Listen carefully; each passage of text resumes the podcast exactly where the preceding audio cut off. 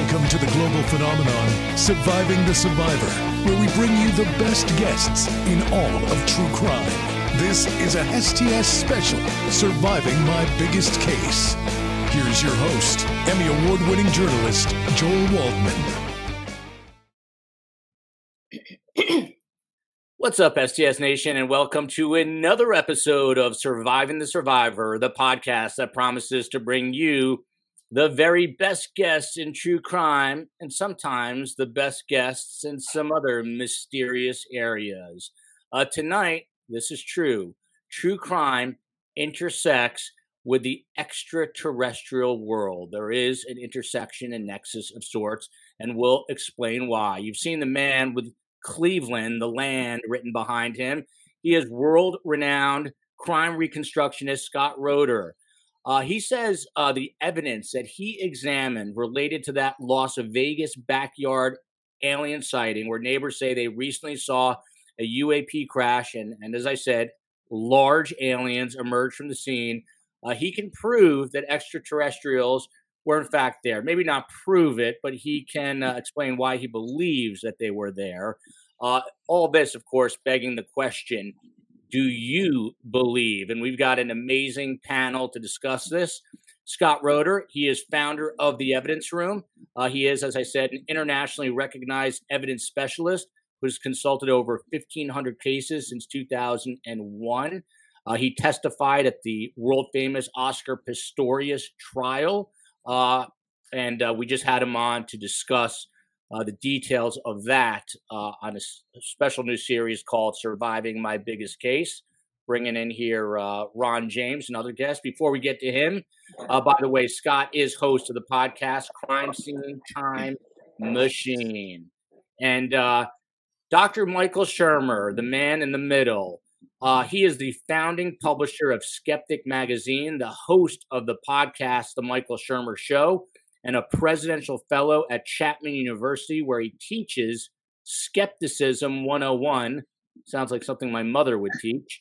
Uh, for years, he was a monthly columnist for Scientific American. He writes a weekly Substack column. He's the author of the New York Times bestsellers, Why People Believe Weird Things and the Believing Brain, among many others. Next up, you've got Paige Fox. She was selected as a rising star by super lawyers, an honor earned by only two and a half percent of the top attorneys Illinois in Illinois, 40 years old or younger, who have been practicing for 10 years or less. She gained this recognition through professional achievement and hard work. She is working actively as well to help prove to the general public that this stuff, meaning the UAP stuff, is not only real, its implications are profoundly connected to our everyday lives. And last but not least, I hope he's with us. We've got Ron James. You hear me, Ron? Yes. Awesome. Ron James is a filmmaker, an on camera personality, a writer, editor, researcher, content creator, entrepreneur. He's also the director of media relations for MUFON, which stands for Mutual UFO Network and he uh, just released not long ago his newest film called Accidental Truth. Without further ado, let's get this cracking real quickly. You can follow us on Facebook, Insta, we are at Surviving the Survivor, Twitter, where I post show times, we are at Podcast STS. You can support us at Patreon and also on YouTube. The merch store, I was getting emails today. The merch store is wide open for business, so help yourselves. Um, before we get into this, Michael Shermer, um, how did you get interested in telling the other panel members that whatever they're saying is not true? How did that come to be? That's quite the opening. Well, okay, so first of all, I, I never tell anybody that, that what they're saying is not true until I hear what they have to say. That would not be skepticism, that would be nihilism or cynicism. You know, Skeptic, this is the magazine I publish. Here's what it looks like. There we go latest issue on energy matters. I didn't know. Um, still, I didn't know they still had magazines, Michael. Oh my God, it's physical. It's actually a physical magazine. Yeah, that's I right. That. Not very environmental. Yeah. so anyway, um, I mean, skepticism is just a position you take uh, where you ask for evidence and and you go through the process of evaluating evidence. How do you know who we should believe or what we should believe? You know, knowledge is defined as justified true belief or what constitutes justified in science may not be the same as in criminal justice or journalism or any of the other social institutions we have in which we have to make a decision about what we believe for public policy or whatever. So our our position is that you know we should use the best tools we have of empirical science and rationality, things like Bayesian reasoning and signal detection theory and statistical detection theory and any ways of testing hypotheses, you know, randomized controlled trials for medical uh, experiments, things like that, to determine what we should believe about whatever. So in the case of the UAPs, um, it's an interesting phenomenon because I've been tracking, well, what used to be called UFOs, uh, you know, for over 30 years. This is what, something we we publish a lot about in Skeptic because these claims that you're hearing now that you know for a lot of people this is the first time they've ever heard about this sort of thing. There's nothing new here. We've been hearing about uh, you know these sightings and and uh, we've been seeing you know uh, grainy videos and blurry photographs for decades really since the 19 late 1940s and uh, still, we have no concrete evidence. There's lots and lots of anecdotes and lots and lots of pieces of evidence here and there, but not enough to convince most scientists that you know we now know we are not alone. We do not know that. We do not know that extraterrestrial intelligences have visited Earth. For that matter, we don't know that they're they're even out there. Although I suspect that it, it's very unlikely we're alone in the cosmos. But that's a different question than than the one: Have they come here? And then one final bit. Um, it, it, one of the famous sayings in skepticism is is the ECREE principle: extraordinary claims require extraordinary evidence. So you know, if I if I give you an ordinary claim, like today, I, uh, I took the 101 freeway and got off at the uh, at the 154 exit to come to my office here in Santa Barbara. You, you could pretty much just take my word for it and, and believe me. But if I said, you know, at the intersection of the 154 and the 101, a bright light hovered over my car and abducted me into the mothership and took me off to the Pleiades where I talked to the aliens about global warming and nuclear weapons or whatever. You know, you you would not just take my word for that. You would actually need more evidence for that. So ordinary claims only need ordinary evidence, extraordinary claims need extraordinary evidence, and everybody in this conversation agrees that the discovery that we're not alone, that we have been visited by extraterrestrial intelligences, much less that we have their spaceships and their bodies, would be probably the most extraordinary discovery in the history of not just science, but the history of all humanity. So the evidence really needs to be commensurate with that, and it's just not, not yet anyway. Hmm. I will make the extraordinary claim that we are the future. Our podcast, as you can tell here, they're watching tomorrow in New Zealand, in a wintry uh, New Zealand. Uh, to you, um, I will never spell your name without an I. I knew that. really spent Thank you. Spelled, spelled, it without one. Um, you come uh, from a different, you know, background, different angle on this. You're an attorney. Um, what piqued uh, your interest in uh, this extraterrestrial world? Um, so really, I just got involved as of October of last year. Um, before that, I was very involved in true crime. That's really all I listened to in terms of podcasts um, for anything. And I came across the Unsolved Mysteries episode, uh, the new Unsolved Mysteries. It's called Somewhere in the Sky. And it's basically about a mass sighting in Michigan.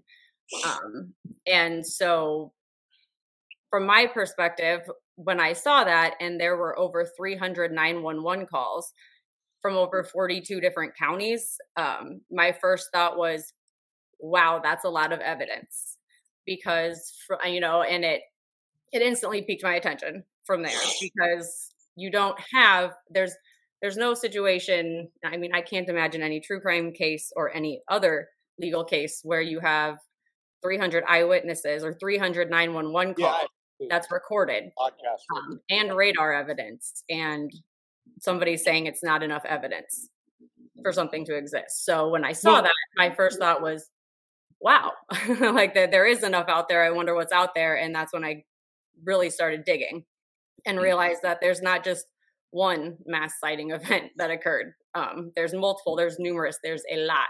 And there's a bunch of other reasons um, and a bunch of other evidence that exists out there, in my opinion. Um, so again, the more I looked into it, the the more I couldn't stop looking into it. And Scott follows a similar vein in terms of following the actual evidence because he's a crime scene guy. Um, are you working? I mean, you have an, your own law firm, but are you working in any capacity in terms of UAPs with a company or, so, or, or an organization, I should say? So as of April of this year, um, I reached out. I was watching again another documentary, and it was just the amount of evidence that seemed to be piling up, in my opinion, um, was it caught my attention to the point where I reached out to Dr. Steven Greer and uh, Danny Sheehan, attorney Danny Sheehan, about this, kind of saying, look, like all of this stuff is out there. There's these, you know, this new whistleblower law that's been passed in December, all of these different things that, that have happened. Has anybody ever thought about getting a group of attorneys together to push this stuff forward? Because there were just so many different legal implications I saw in all of it. Um, and so I sent that email out one day and really didn't expect to hear back from anybody. Um, and I heard back from both of them. Um, and I talked with Danny Sheehan for a good time or a good while. And then, and right now I'm working with attorney Derek Garcia from New Mexico. Him and I are working on getting a group of volunteers together, a group of attorney volunteers and other legal volunteers together um, to basically push forward disclosure in one aspect, and the other one is to work on RICO matters, which uh, Derek has been doing announcements about and stuff. Um, but yeah, taking legal action in court. So that is as of April. We um, now have over 180 volunteers that have reached out so far who are interested in joining the team. Um, so yeah, that's the capacity we're in so far. Hopefully, the aliens aren't uh, racketeering yet with a research target. Uh, Ron James, I'm not worried about. Ron James, are you coming to us tonight from Roswell, New Mexico? Is that correct? In Roswell right now. They just wrapped. Uh, how was how was the conference? What was what was it? You know, give us uh, give us the headline from the conference in Roswell, New Mexico. For those who don't know, there was a big uh, confidence in uh, in UFO Central this weekend. What what's the headline out of there, Ron? Oh, just the usual suspects gathering together.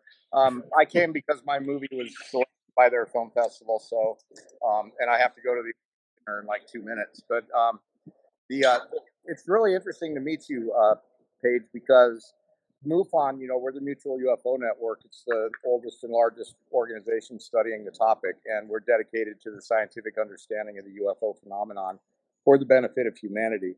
And we've been trying to do something very similar to what you're doing and putting together a group of attorneys that are willing to help represent these whistleblowers. And we've been very instrumental in Washington, D.C., getting some of this legislation through. We worked uh, on, the, on this particular legislation. We had some um, some actual effects that we were able to put into the law before it got finalized, working with Gillibrand and um, uh, the rest of them, Gallagher and um, uh, Andre Carson, among others. Um, so we got some of the language changed in that to make it a little easier to to work with.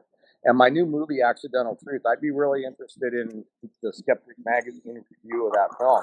I did the best I could to lay out the case for the crash retrievals and the um, the existence of materials and the existence of uh, secret programs studying the technology.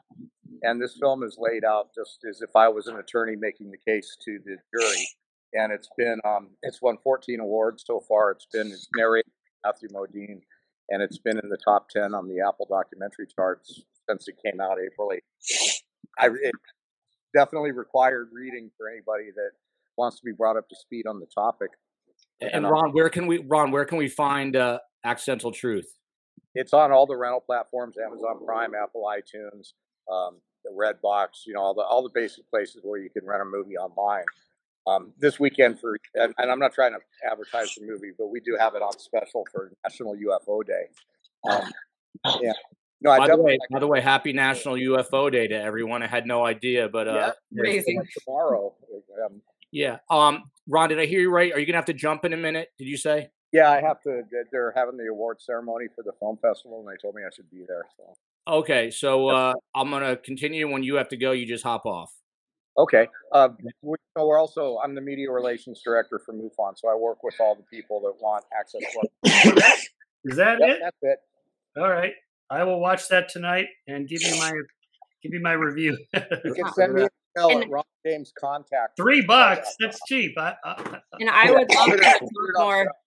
I would love to talk more about um talking with, about the attorney project and everything too. That would Yes, great. I, I, I, you're included in an email chain, so I have your contact, and Yep. I'd love to reach out to you and have that conversation. 100%. Yeah, I, I believe in healthy skepticism. I'm not a tinfoil hat person. Um, the, the film that I've put out is is very um, it, it, it's all evidence based with actual government documents. You know, we have a Freedom of Information Act request response that admits that they have material from crashed UFOs, and and that that's where it came from. And it also has pages and pages of reports about these materials, speculating what they might be capable of. And this came straight from the Defense Intelligence Agency. So we we we put that in the film. The stuff that you're hearing from David Grusch and everything else, this is going to come out and be proven to be fact in, in our lifetime, probably sooner than later. I know a lot about what's going on in Washington, D.C. right now, and I can tell you that what Grusch said is absolutely true and that it is going to be made public in the not too distant future. So the people that have ridiculed this story um, all the way from something strange happening here in Roswell through secret programs, through reverse engineer, non-human technology, materials that we've recovered from these craft that have led to technological breakthroughs. The people that have poo-pooed this for all these years um, are going to be on the wrong side of history very soon, and you can. Uh, I, I, I have that on very good um, authority, and my film kind of broke the ice. All the people that are making the headlines right now are in my film making these revelations, and it's almost like the, the headlines were ripped from this documentary. It's it, it's incredible to watch it unfolding. Um, Yeah. and I and I've been told by a lot of people that this film was one of the things that made them realize they don't have anywhere to run anymore. Uh, the movie is The Accidental Truth. You heard you can find it uh, on Amazon Prime, anywhere else you uh, watch movies. Um, you know, check it out. Uh, it is all the rage right now. The topic of UFOs, aliens, UAP, et cetera, et cetera. Um, Scott Roder to you, and again, um, Ron, whenever you have to let you know get going, you just let us know. Okay, uh, Ron's out of here. I actually have a, a line into Dan Zetterstrom, who's joined us before, so he may hop on to replace uh, Ron. We will see. But there is news, and uh, Scott, Yes. I know that uh, Well, first thing I'd like to uh, to modify the headline: uh, "Aliens crash in Las Vegas," according to famous. Well, I don't know about that. Crime Street Reconstruction, Scott Roder. I don't know if aliens landed in Las Vegas, but what I do know is that after, and maybe I should do like how I got into the UFOs, like everybody else did. yeah, so let's, let's do I that. really. I Take a half really step care. back. How did you get interested? Because you're a crime scene uh, guy Right. from from the true crime world. How did you pivot? And there's other news as well. We'll we'll jump around and get to Yeah. uh, the places we need to be. But how did you get into this world? Sure. Um, well, uh, I- started when I worked on the Oscar Pistorius case. I met uh, Australian journalist Ross Coulthard, and we became friends over the years. Uh, it's guess been about nine years now. Uh, uh, he's had me uh, do shooting scene and crime scene and suicide reconstructions for cases in Australia. So we've maintained that relationship over the nine years and worked on several real life homicide cases uh, where we tried to affect justice, where um, you know justice hadn't been done yet, just kind of uh, in our area of expertise, and we continue to do that. Uh, a lot of people don't know Ross is at he's an investigative journalist in the crime world. That's his first uh, uh, thing, and then this UFO thing came up with him. He started as a project, wrote his book, did the documentary. Now he's got the the the, the whistleblower guy. Uh, and so over the years, he kind of you know was in my ear about it, and I started to perk up, get some rabbit ears. And one time, about I guess about eight years ago, I went to Dallas, Texas, and uh, being a shooting scene reconstructionist, of course, I'm going to reconstruct the assassination of John F. Kennedy. And uh, I think most crime experts, uh, similarly situated as myself, uh, believe that that was a conspiracy. There was multiple shooters. Uh, that is a fact. Um, and uh, uh, I don't think anybody can make a reasonable argument against me. If they would like to make that argument, happy to have a separate show about that. Michael Michael Yeah. Shermer. Yeah, Michael all you have- All you have to do, Mr. Shermer, is look at the Warren Commission, and I you'll did. realize what a crock of crap No, that I- was that they I tried did. to force I, I, to I don't. American I don't want to go. I don't want to go this is a okay. nine, this is a separate nine hour show. But Michael, Right. very quickly, um, that's obviously one of the biggest, you know, conspiracy theories in the world. The JFK It's not a theory at all. It's a fact. Um, Michael, your quick uh, quick response to on JFK? Uh, Yeah. Just on JFK? Yeah, yeah. Oh yeah, well, so um, Oswald was uh, put on trial. Vincent Bugliosi uh, convicted him, and the jury uh, returned a ver- verdict of guilty, and there was no That's one ridiculous. else charged Ridiculous. within an That's hour. ridiculous. That's ridiculous. Um, and uh. Garrison put on trial. Garrison ran a trial in which uh, Clay Shaw was acquitted. There's there's the convergence of evidence uh, points to um, Oswald as the No. assassin. There is no convergence of evidence to any other person. Name a name. Yes. Who? Who did it? Name names. Who? it- Who's the other assassin? Name You it. gonna let me talk, Mike? CIA. Go ahead. All right. No, the CIA is too big a. That, that's not a name. Who would you try? Paige, you're in the law business. You can't wait. put First of all, this is, my, this is my time here, Mike. Let let me let me just. We'll, we'll get Right. back to you in a minute, Mike. Who in the All right, CIA? so- Mike, we'll get back to you in a minute. So, uh, as I invest, as a crime, you're out of your. I think you're out of your league in that conversation. Uh, when you do the shooting scene reconstruction, then come back and talk to me. I have. Uh, you have not It's done over. a shooting scene reconstruction in Dallas, Texas, have you? I've been there. Have you? Yes. Have I you have done the done. reconstruction, Michael? Yeah. Have you have you gotten that exact gun? All you got to do is shot it? look out the book depository building at the X on the road. Anybody. This is how if this is how you run your skeptic magazine, I think that uh, people need Okay, to take a pause what tell us who would you put on trial as the other? First of all, first of all, I'm not under cross examination right now. I'm telling name how I got. Who would you? If you're a lawyer, you can't just say I'm putting on trial the CIA. Name names. Who did it? Okay, first of all, I'm not answering your question. I'm talking about what I'm talking about. So you don't you have can- an answer. can- if you let me talk to my story, Mike, Mike, All right, let, Scott. Let me Scott. Let me jump in one second. So, your, Scott, is your claim, and, and I, I want, I don't want to stay on this because I really, we, yeah, I we were delivering UFOs, but ridiculous argument. I mean, no, you no, got to come Scott, to me Scott, more with just Scott, do you believe there were Scott? Do you believe there were two shooters? Is that what you're saying? there was two or three shooters. Now, this is not just my personal opinion.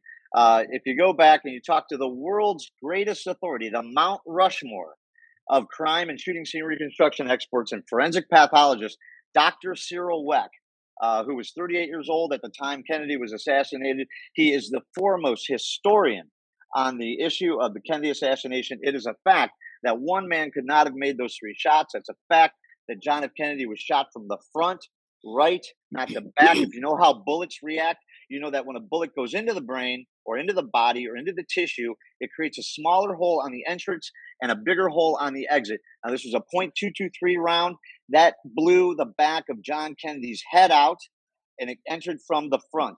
Anybody, and then you've got this whole magic theory BS and all that. It's been proven beyond any reasonable doubt. And I'll, this is the last word that we'll have on this subject. Proven beyond any reasonable doubt. Any reasonable doubt. I'll tell you what. I'm uh, gonna. I'm gonna. there was I'm gonna multiple shooters. First of all, I need not to show. even enough evidence to convict to get an indictment on Lee Harvey Oswald. Here is the headshot. Frame three thirteen. I've done the reconstruction, Like, Put your book down. You can see Listen, You're right not going there. to educate me, you can bro. see right there the brain not gonna- matter is going uh, up up and forward not back and to the left the brain Listen, matter from the headshot which came from I'm gonna have behind you listen. First of all, I need a show for Tuesday. It's the one hole in the week Here's because, and it's the Fourth of July. Oh, what better day the than JFK? I will circle back with. uh I have an explanation for the magic bullet. This is I will- book. I wrote a whole I- book about let- this. I I will will circle say, back. can I, can I go ahead and say that um, I think that That the is the JFK, it- I mean, ever the heard. assassination is direct. I think it's related to UFOs. Uh, Dr. Greer, Dr. Steven Greer has a death warrant essentially for Marilyn Monroe. That, Yeah, so it's it's that's true. all it's all related, and Yeah, it's that's all, why. all based in evidence. It's Yeah. all based in evidence. All right, I'm gonna have. I'm gonna have. I'm, I'm It's listen. I'm gonna have you guys. I'm gonna have you back on JFK. But let me Yeah. just Well, fill the that- that's audience. how I got the nexus into UFOs Got it. after I found out that Kennedy was killed by more than one shooter. Fact. Uh, court of law, you cannot disprove me. Uh, then I was like, well, why would they want to kill JFK? So I started digging deeper and reading all of this FOIA stuff that was coming out, where they try to declassify new information. And the thing, just what Paige said, with, uh, came out was a note that the, the FBI was spying, as we all know by Edward Snowden, on all of us every day for everything that we do, uh, which used to be a conspiracy as well, Mike, right? And uh, but we know that's a fact, right? So, um, and then so she died because she told her friend, who was a news reporter, kind of a gossip magazine reporter in Hollywood at the time, uh, that John Kennedy and Bobby Kennedy, during pillow talk, when they were having sex, either before or after to impress her or whatever pillow talk, uh, that she said that they saw aliens and bodies and so on and so forth. And she was killed, we think, uh, that she was assassinated by a uh, suiciding, as we see a lot of, uh, this woman, and uh, I think there's evidence, a reasonable suspicion, oh. uh, which is the standard that she was killed because of what JFK and RFK told her. And we are going to get back to that. Let me fill in the audience uh, about what happened in Vegas. This was uh, there is the, there are developments in that story. So there the the, the Las Vegas family that claims to have seen uh, large aliens emerging from a craft in their backyard. They have now hired an attorney um, and the attorney for the family is warning trespassers not to go on his client's proper, property, uh, adding, and this is a quote here, that they have discovered two non human life forms in their backyard. Let me repeat that. The lawyer is now saying they've discovered two non human life forms in their backyard. On April 30th, around 11:50 p.m., a Las Vegas Metro police officer's body cam. This is not uh, the neighbors, but this is Las Vegas Metropolitan Police. Their body cam recorded something streaking low across the sky. That was confirmed later to be a meteor, which Scott does not believe is the case. They called 911, and the neighbors, and this is a direct quote there's like an eight foot person beside it next to this craft and another one is uh, inside and has big eyes and it is looking at us and it's still there. They're like eight foot, nine feet, ten foot. They look like aliens to us. Big eyes. They have big eyes. Like I can't explain it. And a big mouth. They're shiny eyes. Uh, they're not human. They're 100% not human. So that takes us to what we're talking about today. And yeah. um, I'm going to deliver the baton now to uh, Scott. Scott, you sent me some notes, which I passed on to our guest. You say that right. when you're reconstructing any kind of events, whether it's a crime scene, an accident scene, a murder scene, uh, an alien encounter, you have to remember several items. One of them, compelling evidence. Uh, there was a green object caught on multiple cameras. Tell me about this, and, and just let's leave time to get through. Yeah, sure. I want to make sure that Michael has time to respond to sure. to sit here and get uh, berated by everyone else on the panel. Yeah, I know. I, I apologize, uh, Mike. I don't mean to be so rough with you, but uh, you know, I call them as I see them, and I take no guff. You know, so um, the the way because uh, I'm from Cleveland, you know what I mean, uh, and we don't care. Uh, so the when I saw the the footage from the police officer's body camera, and listen, I'm not a ufologist. You know, nobody's an expert in aliens we're all just spectators, I think, at this particular point, and we're trying to figure it out. But when we saw that, I've seen two shooting stars in my life. One not that long ago in Cleveland, and then once when I was golfing in uh, Palm Springs. And the thing on the two anecdotal occasions that I did see them, uh, they went by really fast, and they didn't seem to be green. And when I looked at this footage uh, from the police officer's body camera, it does not seem to be manipulated, and it was put out uh, from the Axon body footage uh, uh, camera which I'm very familiar with because I, I look at uh, the Axon body footage as part of my regular day job every single day. That's how we break down the sequence of the time in between shots fired and so on and so forth. Uh, and it's very reliable. It's about uh, 30 frames per second. It's not overly great resolution. Uh, I'm also an expert uh, in uh, video analysis, which is why I brought, jumped in on this case. So the first thing I saw was the the footage of the of the of the meteor, I'm like, yeah, maybe it's a meteor, but it was really green, it was really big, and it was really slow. Uh, I'd never seen a meteor caught on camera that took that long to traverse the sky. Uh, and then there was a couple of other, but it could be a meteor, I don't know. Uh, but then there was a couple of other uh, views of that meteor where it looked like something where it went right over the top of this guy. It had a tail on it.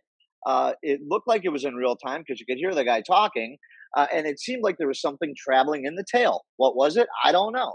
Uh, and uh, but that was the first thing that I looked at. I was like, well, And then what happened afterward, it seemed like there was a nexus or a causation uh, between that event and then the event to follow. Now, is it a meteor? Maybe it is. Uh, is it something else? I don't know. Uh, and the thing I was going to say before I got into the whole spiel before, I, I didn't say that there were aliens. I said that I was able to capture something moving on the film that these people reacted to and were scared of. And I feel I can prove beyond a reasonable doubt, certainly to the preponderance of an evidence, that there's something in that footage that shouldn't be there.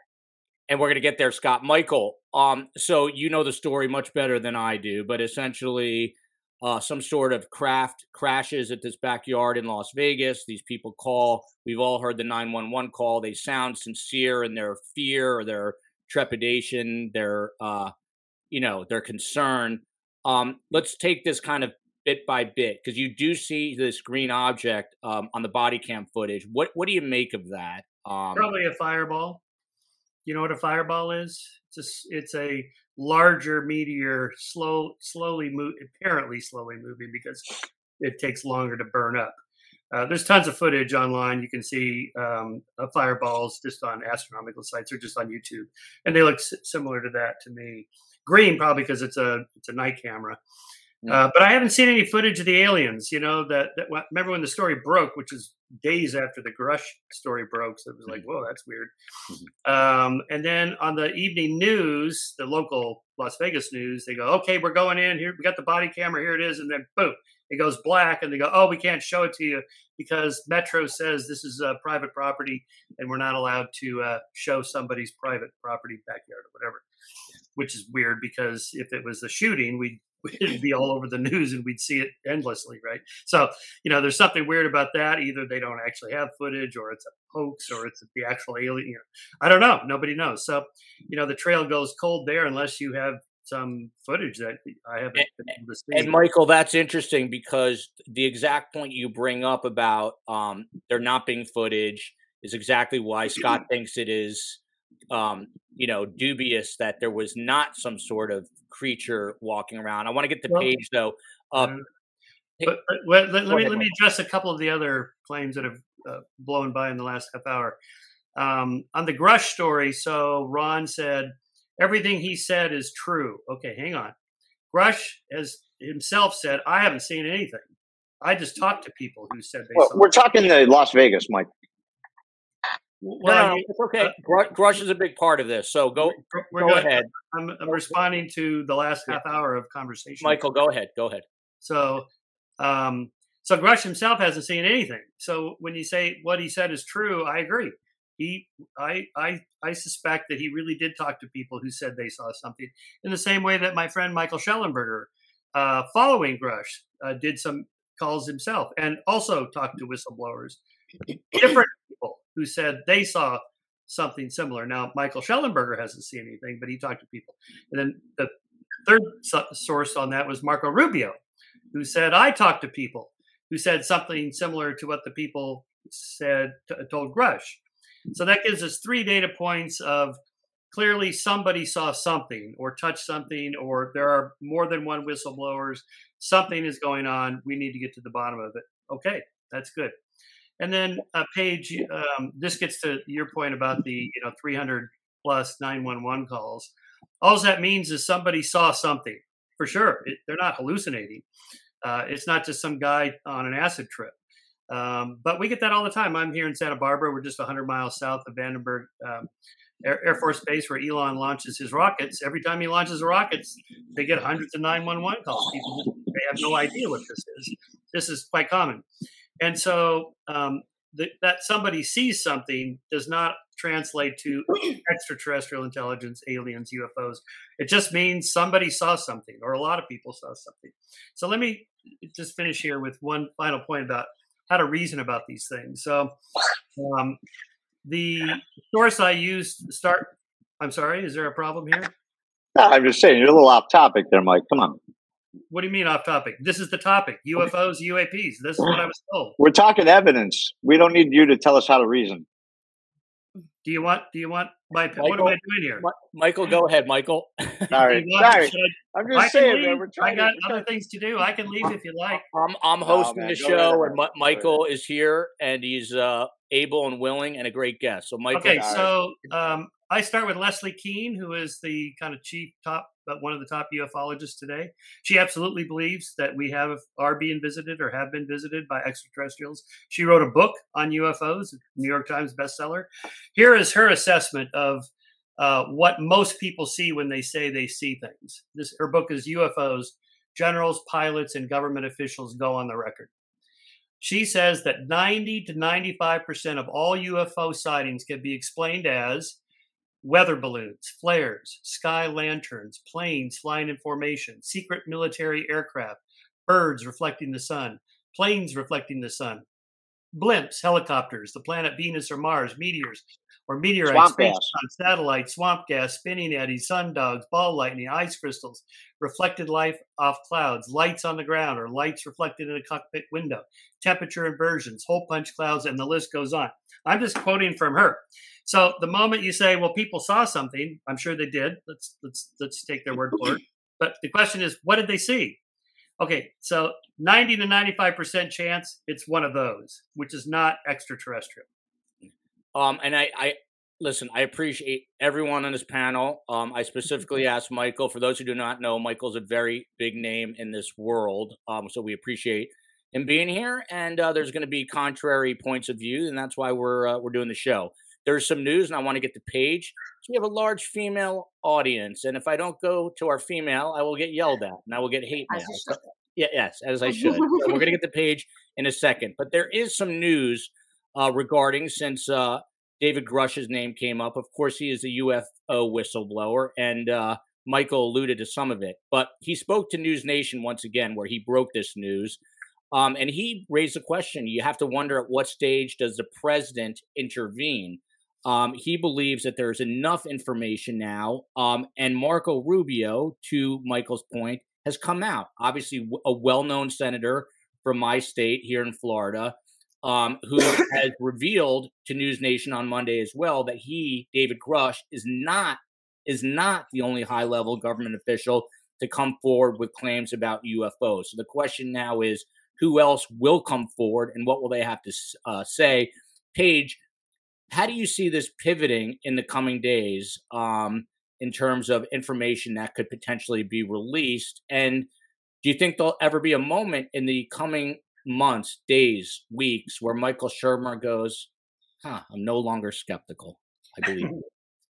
Um, I think I guess I would depend on what amount of evidence and what type of evidence he's looking for. Um, but in addition to the Vegas incident that happened and the Grusch story that came out, um, I agree with Michael in that the timing was weird, and the timing was weird in that Yeah. because at the same time there was also a disclosure conference going on that related to additional whistleblowers who I've personally spoke spoken with firsthand um, in addition to a list of 750 whistleblowers that has been given over to Congress right around that exact same time. So, why exactly the focus is on Vegas and Grusch, I'm not 100% sure. Um, but I, it, it, the timing is weird. I would agree. Um, but it's kind of hard, at least, I mean, yes, you can say that there's not, they didn't see something or that what they saw wasn't a UFO um, in certain situations, but you know, you can't tell me 300 people are not enough evidence. And, and unless you're talking about different evidence than something in a courtroom, because I can't think of any other case that you would go in and say, that's not enough evidence because they could have seen something else. Well, that's fine. What are they seeing? Now there's a hundred different narratives you can go on that route, and yes, you can list all of those other things and the the air, you know, the weather balloons and whatnot. but that's been going on for a hundred years now, and there's evidence. I mean, there's the same evidence that's that you have for this Vegas situation. You have that same evidence in probably hundreds of cases over the last hundred years, and it's all there. But depending on who you talk to, they say it's not enough. Um, and now I'm gonna I'm gonna hop in and kind of steer this because I really want to stick to this Vegas backyard. Uh, but before we do that, uh, Scott Roder, as he mentioned, is personal friends with Ross Coulthart. He is the Australian investigative reporter who broke this, uh, what some believe is a massive story, and what others think is not such a big deal, as I assume Michael Shermer uh, would probably think. Although I don't want to put words in his mouth, but. Uh, Ross Coulthart told you, Scott Roder, that he also um, is skeptical of the timing of the Las Vegas backyard aliens, thinking that it might be taking away from the David Grusch story, which he broke and believes is much bigger. Is that what he told you? Yeah, yeah. I mean, and I kind of a, you know, listen, just because one story might be put out to take away from another story, it doesn't necessarily make the other story not true or, or the first story uh, less credible. But I believe that's what he feels. And, and I, I think about it. You know, you have a whistleblower uh, comes out. He's this guy has been involved. Apparently, the people who say they know this, they say that he uh, uh, briefed, wrote the briefings for the president of the United States for a number of uh, the daily briefings type of thing. For he was at the, that level of security, and for him to come out and say, "Hey, we've got reconstructed crashes. We have teams that go out and collect these UFOs and we re-engineer them. We have dead bodies. That's a huge story. It's a huge story. Whether it's true or not, I don't know, uh, but it's a huge story. And that the Vegas thing pops out. You know, it happened April 29th, April 30th, May 1st, uh, at, at, like at midnight. But it didn't pop. They didn't, didn't get released into the national viral story until that day Grusch came out. I find that suspicious, just like I find the Chinese UFO balloons or whatever that we shot down over the coast. That was pretty suspicious because that was going on right when the Nord Stream pipeline bombing came out. So, you know, I don't put it past any government agency, especially a government agency that came up with the poppycock like the Warren Commission, uh, to not d- misdirect us. Uh, now, you know, there's a lot of disinformation out there, and this could have been used as a tool uh, to take away from his story. Maybe it's true. I don't know. But, but by the way, uh, a lot of people are asking how my trip was. I was uh, in Israel for uh, four nights, so I'm a little tired, and uh, I'm coming back to. Usually, this conversation is nice and civil. Tonight's yeah. getting a little, uh, yeah. it's getting a little feisty, and uh, I don't know that I have my proper bearings yet, but I will. I will make sure that we remain civil here as we discuss a pretty interesting phenomenon. By the way, I was listening um, as I do, which is a very weird habit. I listen to Coast to Coast uh, a lot, and I was listening to an episode with Art Bell from the early 2000s, and uh, he had on a you know a person who was talking in detail about aliens, how they reproduce, how they know. Uh, how we know how they reproduce, et cetera, et. It was it was fascinating to me just in light of where we are today, because uh, I don't know how to say this nicely, but this guy back then I'm sure sounded like an absolute crackpot to everyone. And now you fast forward to 2023, and I'm sure there's some people saying, hey, maybe this guy isn't as weird as he sounded. Maybe Art Bell was onto something uh, back in the 80s and 90s when he started his radio show. Uh, Scott, I want to get so we discussed this green object caught in multiple cameras. You talk about the next bit of evidence being the eyewitness accounts, which yep. Referred to. Um, you're talking about the two brothers, Angel 16 and another one I think is 14 and the father. Uh, what about this eyewitness account? What does that do to you from an evidentiary stand uh, point of view? Well, you're right. Well, eyewitness accounts are important to analyze if there's anything to corroborate that eyewitness testimony. And when you have contemporaneous notes, for example, uh, that is a standard in the court of law. If you have a, let's say you write a note in your notebook uh, and then you testify, and you go back to your note, and you, that that was a note that's a contemporaneous note. That video that Angel's mother, I believe, took, uh, that is the subject of my analysis. Uh, you can clearly see that that is not a scripted video. These are not actors uh, of any kind. These are just regular folks. Uh, uh, they are clearly jawed. They are frozen in place. They step back and then they pause they are in a state of shock. Uh, and uh, that's not something you can really fake unless you're, you know, Leonardo DiCaprio or something. Uh, these are kids, you know, these are just regular folks. Uh, and it was at that moment that I was like, okay, maybe there's something there. I didn't see anything initially until there, uh, you and we'll show the video. I think we're going to show the video, hopefully, uh, so that everybody can see it. Uh, there.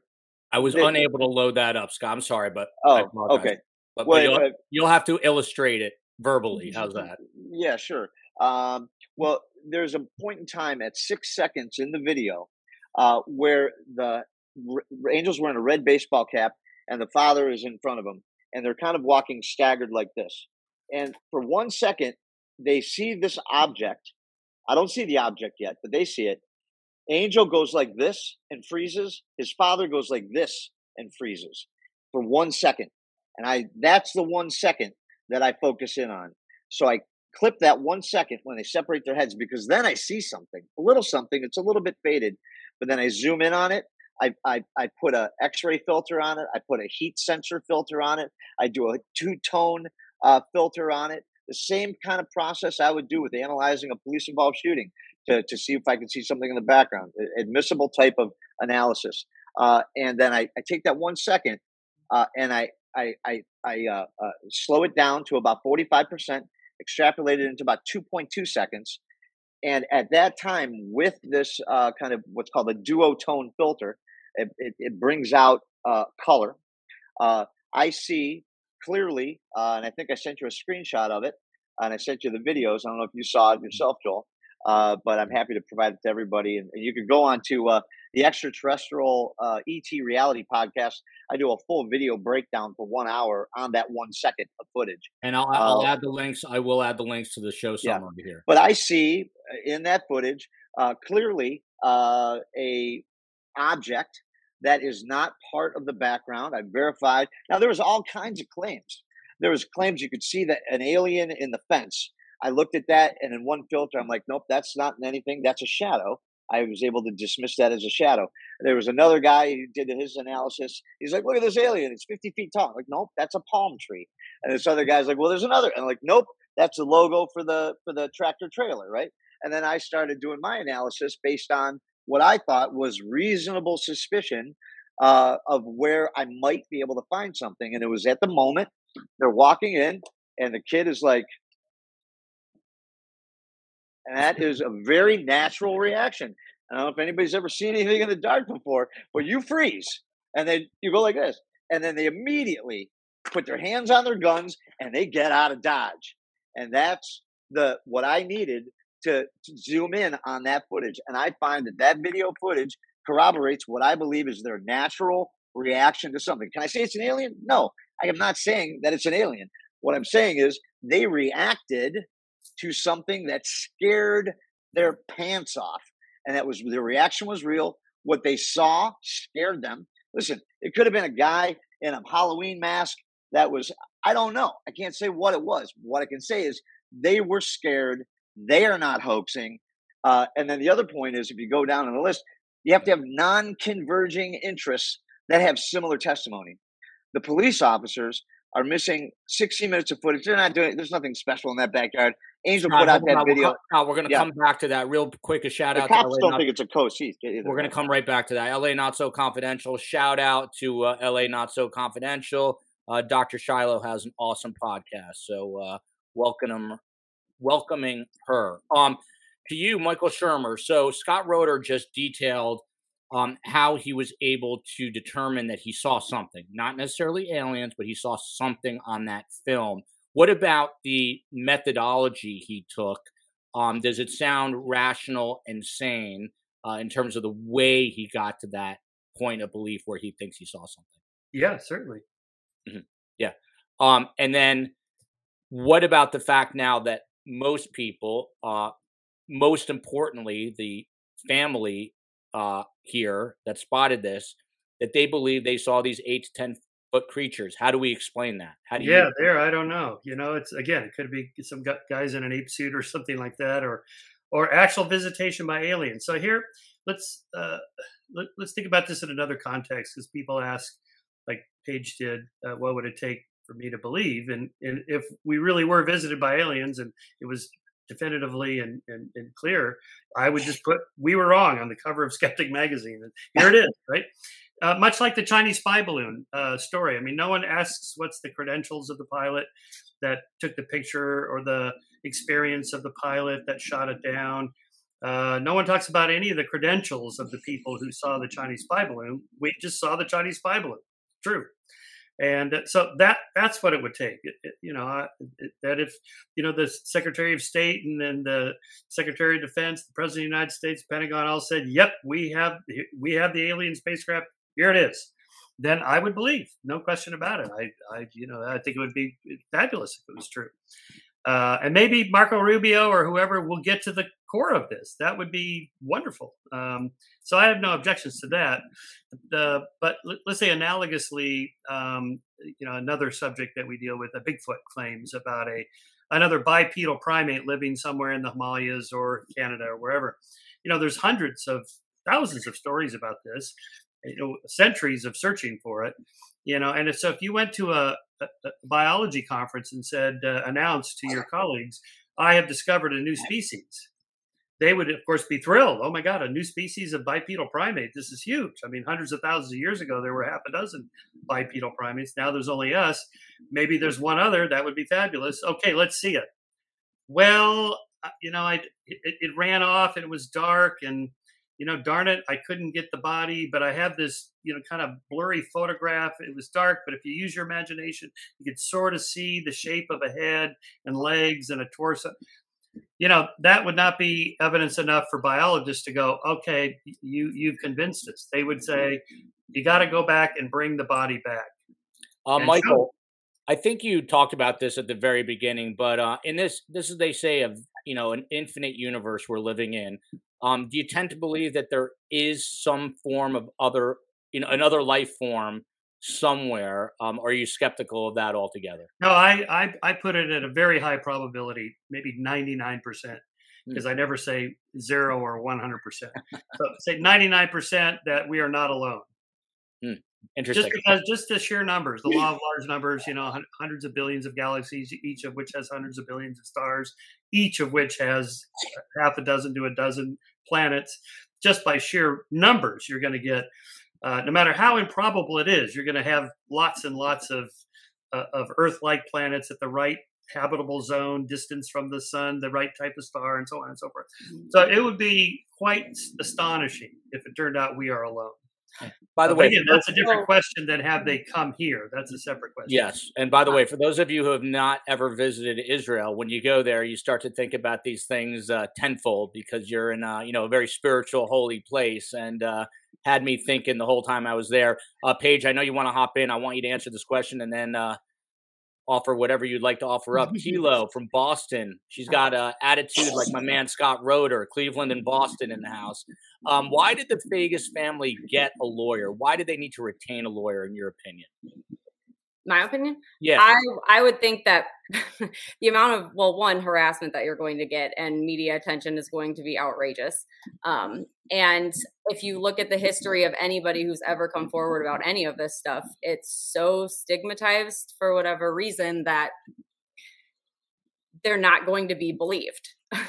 um, almost certainly. And so having an attorney to represent them in as far as what the media is coming at them um, as far as what what they're going to do are they are they going to how they're going to handle it i don't know you know um, they're going to be having a lot of conversations with the law enforcement that's involved and any other law enforcement that gets involved because of what they saw. So I, I, I can see a lot of different reasons why there would be an attorney and Paige, um, Scott Roder, you know, he offers testimony in a court of law, and so he's used to people like you, attorneys, uh, you know, cross-examining him. What about his? You know, I asked Michael about this, but what about the methodology where he's, you know, using these different color gradients to bring out um, the object, um, you know, maximizing the size of the video frame, uh, and he says he did see something. Uh, what do you make just simply by, by the methodology that he is using? Would something like that, in your opinion, hold up in a court of law? Um, I think that if it's been used in a court of law in any other situation, true crime or not true crime, then yeah, it should be accepted. Um, I think that combined with all of the other evidence that he mentioned would definitely be enough to prove to anyone that this stuff that that it happened um, which I would say is the case in majority of the situations that have gone on over the last hundred years. A lot of the same stories. All of that evidence is right there. Um, and it's not any different. And that goes, there's camera footage, there's video footage, there's radar evidence, there's hundreds of eyewitnesses. There's not, this is, this is nothing new. So it doesn't surprise me at all that this happened. Um, whether or not, you know, depending on the narrative that you follow with all of this stuff, there could be numerous different situations going on with that specific UFO or alien sighting. Um, but I don't doubt it at all. uh, Ski Hat Sarah uh, weighing in, science for the win. She says she is skeptical, like Dr. Michael Shermer is. Uh, Scott Roder, moving along here. Um, you say that part of your um, you know the way the way you process and reconstruct a scene is that you've got to have multiple witnesses that do not have converging interests. What does that mean? You talk about multiple officers responding.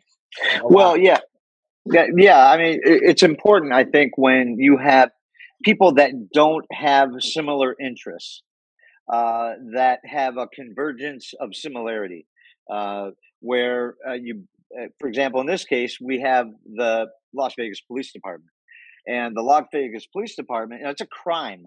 Uh, you can go to jail for making a phony 911 call. Okay. You can go to jail for that. That's a crime. If the police thought this was a hoax of any kind, uh, Angel and his family would be arrested and be prosecuted. You don't mess around with 911. Uh, and these are, you know, these are immigrants coming to this country, uh, whether they're naturalized or whatever. They're not going to try to call attention to themselves. Okay, uh, you know, Eh, there's a reason why in in in in the Latino community and in certain other communities there are crimes that don't get reported because they don't want to deal with the cops. But these people were scared, okay, uh, and the police believed them, and the police are are not treating this like a hoax. And then the thing that I find interesting is that there are 16 minutes of footage uh, and in my experience, I've done hundreds of police involved shooting cases, both defending the police and against the police. And where there is missing body camera footage, you can, I think, what you constructively uh, uh, construe the evidence in the favor of the pleading party. Okay, uh, when uh, when you're holding back that evidence, and one of the police officers, I believe, even came out and said his body camera footage shows something. Uh, the police were clearly shook uh, on the scene. If you look at that, policemen don't get shook. All right. Uh, when you go to crime scenes, listen, I, deal with dead bodies all the time when I'm reconstruct. Eh, you don't get shook when these people don't get shook. Uh, they were shaken up hard uh, to the point when they left that property. They said, "Hey, you see any more ten foot aliens? Handle it yourself. I'm not coming back." There's no, there's you don't go to the the police officer handbook. Aliens, what do I do? You know, no, these guys were these guys were scared. Scott, what do you think it was, Scott? I don't know. I have no idea what it was. Uh, but what I can say is that whatever it was was not part of the background. Uh, it was not part of the machinery. It was not there in other aspects of the video. Uh, it was there in that one, meaning it moved. It wasn't a stationary object. I captured it moving uh, in a one second frame from right to left. It was approximately 35 to 45 feet away. And based on how far away it was and where the camera was, uh, the heights seemed to be about level. Now, I didn't do a topography as to the slope of the road, and these are all things that you do when you do a shooting scene reconstruction. You want to look at all of the totality of the evidence uh, because things like slope in the road uh, could affect trajectory on how tall somebody is or where they're at uh, uh from a relative uh, plane on the environment. Uh, but it was approximately consistent with something about eight to 10 feet tall based on how far it was and how tall it was in the frame. Now, and it also moved, and these people were terrified. So, um, what I can say is that beyond, in my opinion, my expert opinion, uh, these kids were not, uh, not these kids, but these the two kids and the father were not the hoaxers. The Las Vegas Police Department that responded were not hoaxers. Now, if there was a hoaxer, it was somebody that hoaxed the police department and this family. But this family, you got to stay off of this family. The reason why they got a police officer is because you're in Las Vegas. All right. These people are armed. You come into your their backyard. I am armed here in Cleveland, Ohio. You come into my house, you get shot. You come into their yard, you're going to get shot. That police department said, and the lawyer said, leave these people alone. They are armed. Stay off of our property. That's why they got the lawyer. And I got to tell you, Scott uh, brings up a good point. As a guy who spent 25 years in broadcast news, a lot of it reporting, uh, interviewing tons and tons of people. Um, I was um, kind of mesmerized watching the body cam footage at how sincere uh, they did seem. They didn't. It did not appear that they were hoaxing anybody. It appeared that they really believed uh, what they were seeing. Whether what they were seeing were in fact aliens or something else, that is still to be determined. I think when Michael Shermer got up before he logged in under Bridgewater, "Show me the money or else talk to the hand" is the comment. Um, Michael, the, con- the, the comment. Um, I am not T Pain, Michael. I want you to weigh in here because this is interesting on a different level. Uh, based on my experience of seeing a UAP with my own eyes, they are real. During the experience, I didn't think about taking a video or picture. My mind was being blown, so I wasn't thinking about that. I think people conflate, uh, Michael, UAPs with alien life, and that's, uh, you know, some of those examples you just read. Can you explain yeah. uh, people why that is. Just because you're seeing a UAP doesn't necessarily mean you're seeing something from out of this world, correct? Yep, it's good to remember that the U in UAP and the U in UFO just means unidentified. Uh, it doesn't mean that it doesn't exist. No one's denying your experience or that you didn't see something. Uh, I'm sure most of the time, is that long list I read from Leslie Kean, people really do see things. The question is, what are they seeing? And most of the time it's it's ordinary terrestrial phenomenon uh, that eventually gets explained or sometimes it doesn't. I mean there's a lot of you know there's some non-trivial percentage of of unexplained that never gets explained. We just don't know. And we have to live with that. That's just the way it goes. Uh, so the question is what do you do with it then? So like uh, people did this uh, with the New York Times article, Leslie Kean and uh, Ralph Blumenthal's article in 2017 in the New York Times about the Pentagon's program on UAPs. Um, you know, they had a quote in there where the government says they are real. Okay, the quote was referencing the videos. The government was saying, the Pentagon was saying the videos are real. They're not fake. They're not CGI. Um, the videos are real. But people took that to mean, oh, the Pentagon is saying they are real, as in they being the aliens, not the videos. Mm-hmm. Okay, that's a problem.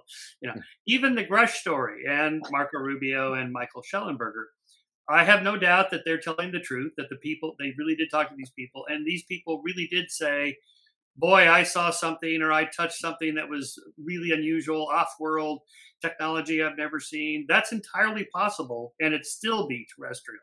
It could be an experimental aircraft of some kind. It could be composite materials that DARPA is working with. You know, DARPA is doing stuff that's decades ahead of uh, any kind of normal science and technology. Michael, explain DARPA for those who don't know. Oh, the defense. Um, sorry, DARPA. Right, uh, Defense Advanced Research uh, Develop Research Pro- Program. DARPA. Uh, sorry, spaced out.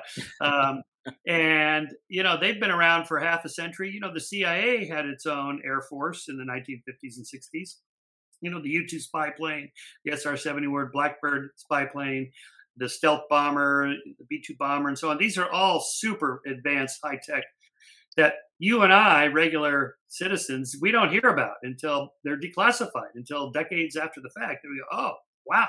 So that's what that was. Likely, in my opinion, if Marco Rubio somehow manages to get in to Area 51 or Roswell, uh, wherever, wherever the you know the, the these things are being held it, it's more likely that it's going to be some super advanced technology that we just don't want the chinese and russians to know we have. And that's why they're top secret. I mean it could be aliens but more likely something like that.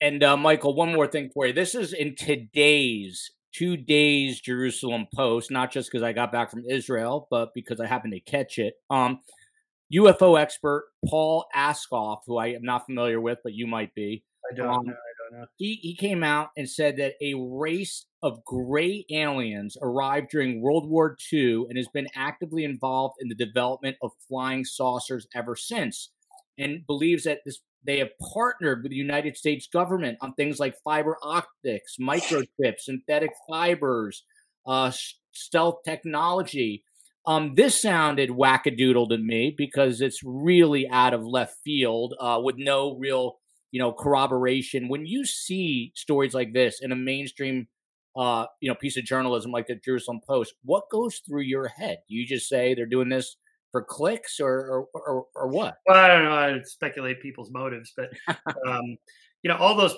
particular pieces of technology you mentioned, you know, they, they all have uh, antecedents. You know, that other technologies that preceded them, and you can track the history of all those technologies step by step. There's never been an invention in the history of humanity that didn't have some predecessor to it, and lots of other people working on it at the same time. The telephone, the internet, the search engines, the light bulb. I mean, you name it, just jet engines, uh, uh, any kind of rocketry, and so on. Lots and lots of people are working on the same problems at the same time. And this is the problem with the patent office. you know, they have to give it to somebody, but in fact, you know, lots of people are working on it. So these things don't come out of the blue. Um, it's unlikely that any Chinese or Russian agency is going to have super advanced technology that we have no idea how they did it because we all steal each other's secrets. So, you know, DARPA, CIA, they're pretty good at, at stealing secrets from other countries. So it would be unlikely that these UAPs are some kind of drone or, or Chinese um, uh, spacecraft or, or aircraft that is, you know, like a century ahead of anything we have, simply because that's not how the world works. We steal each other's stuff. Oh, there's your uh, yeah. There it is. Uh, ask and ye shall receive. Thanks to the uh, chief technical officer here. Um, now, if you have the video, I say you put it in a loop. It's really. I, will let you go, Paige. Sorry. Yeah, yeah, I was just gonna. I was just gonna respond to the Rubio comment um, ahead, because Paige. there's. I I know the one of the individuals who has spoken with Rubio. I've directly spoken with him. His name is Mike Carrera. He is. It's at this point somebody that I've talked with quite a bit. Um, and he is a government whistleblower, and that is one of the individuals who talked with my uh, talked with Rubio. So we are getting to it, um, and there are a lot of whistleblowers.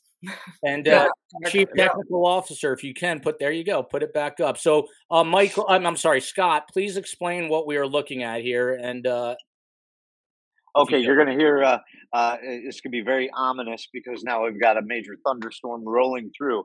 Uh, so, so the scene, let's set the scene in this uh, scary Las Vegas night, uh, April 30th, May 1st, in the early hours.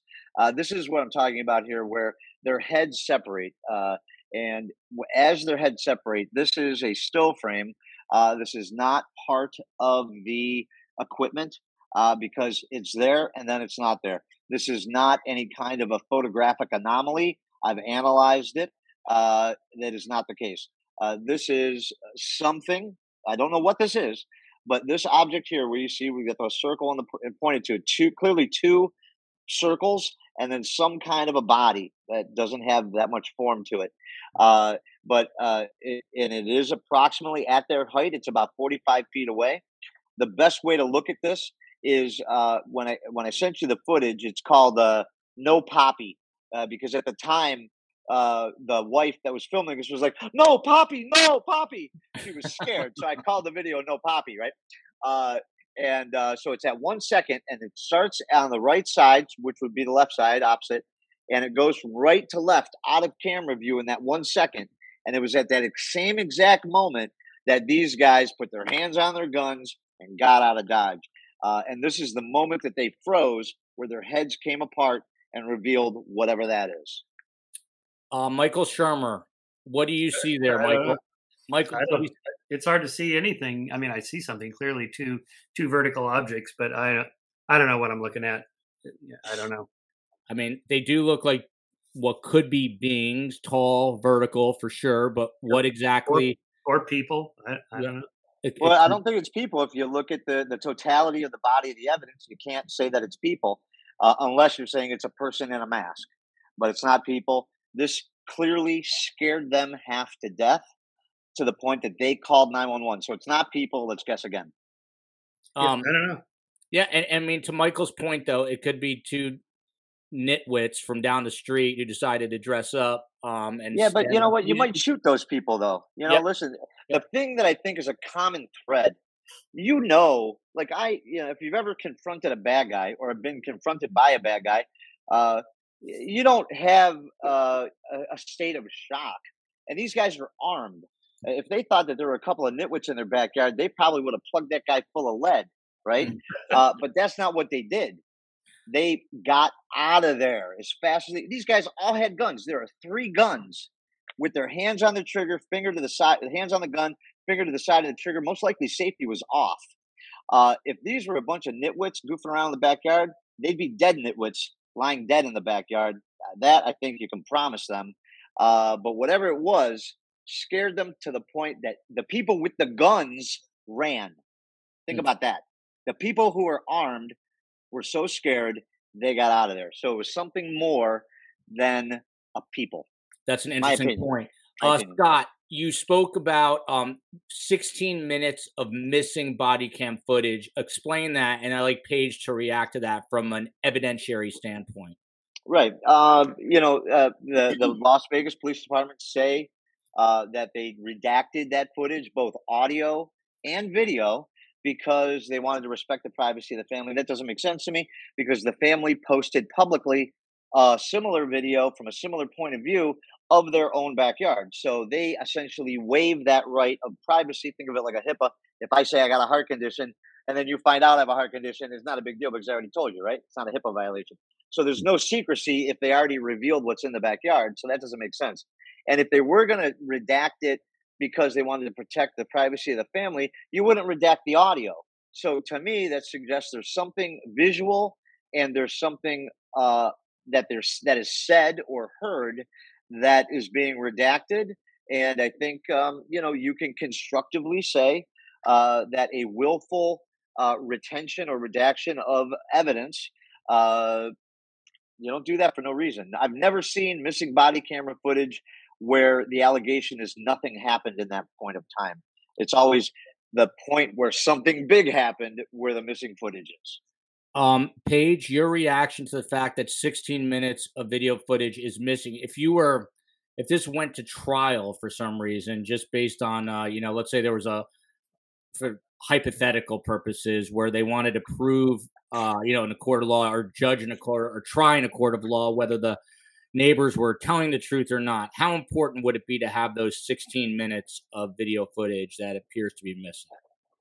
It would be extremely important. I mean, it, it would be what proves to anybody who's skeptic, a skeptical, or who is a skeptic of this stuff that it does in fact exist. Um, sorry, the cat, but the um, I mean, it, it tracks that they took that in that evidence and they have not released it because that has happened in numerous cases um, for years. I mean, there's and they take the that's part of how you keep this stuff hidden is by keeping the evidence from the general public. So of course they're going to hide it. Michael Shermer, uh, 16 minutes of body cam foot- footage is not there. Uh, Scott Roder in his notes to us, show notes says that, and I quote here, there's never any missing footage of a non event, uh, implying that this is an event. Uh, how would you explain that there are 16 minutes uh, that has either been redacted, released, or conveniently lost in this case? Well, we could go the conspiratorial route and, like with Nixon, assume that he erased the 18 minutes because they were, uh, you know, rather condemning. That does happen for sure. But I don't know. I mean, we just we don't know what we don't know. Right? It's just missing evidence, and it's hard to interpret what that means. It certainly doesn't mean aliens. It just means something uh, that we don't know. And that this is the problem, you know, with this whole field. Of my own personal frustrations with it. After 30 years, it's like this is all we talk about is you know missing footage blurry photographs grainy videos eyewitnesses. How about let's just get to the bottom of it. Show us the damn spacecraft. Where are the bodies? Come on marco. I'm rooting for marco rubio to get in there and show us what they have. I mean it's it's time yeah. right?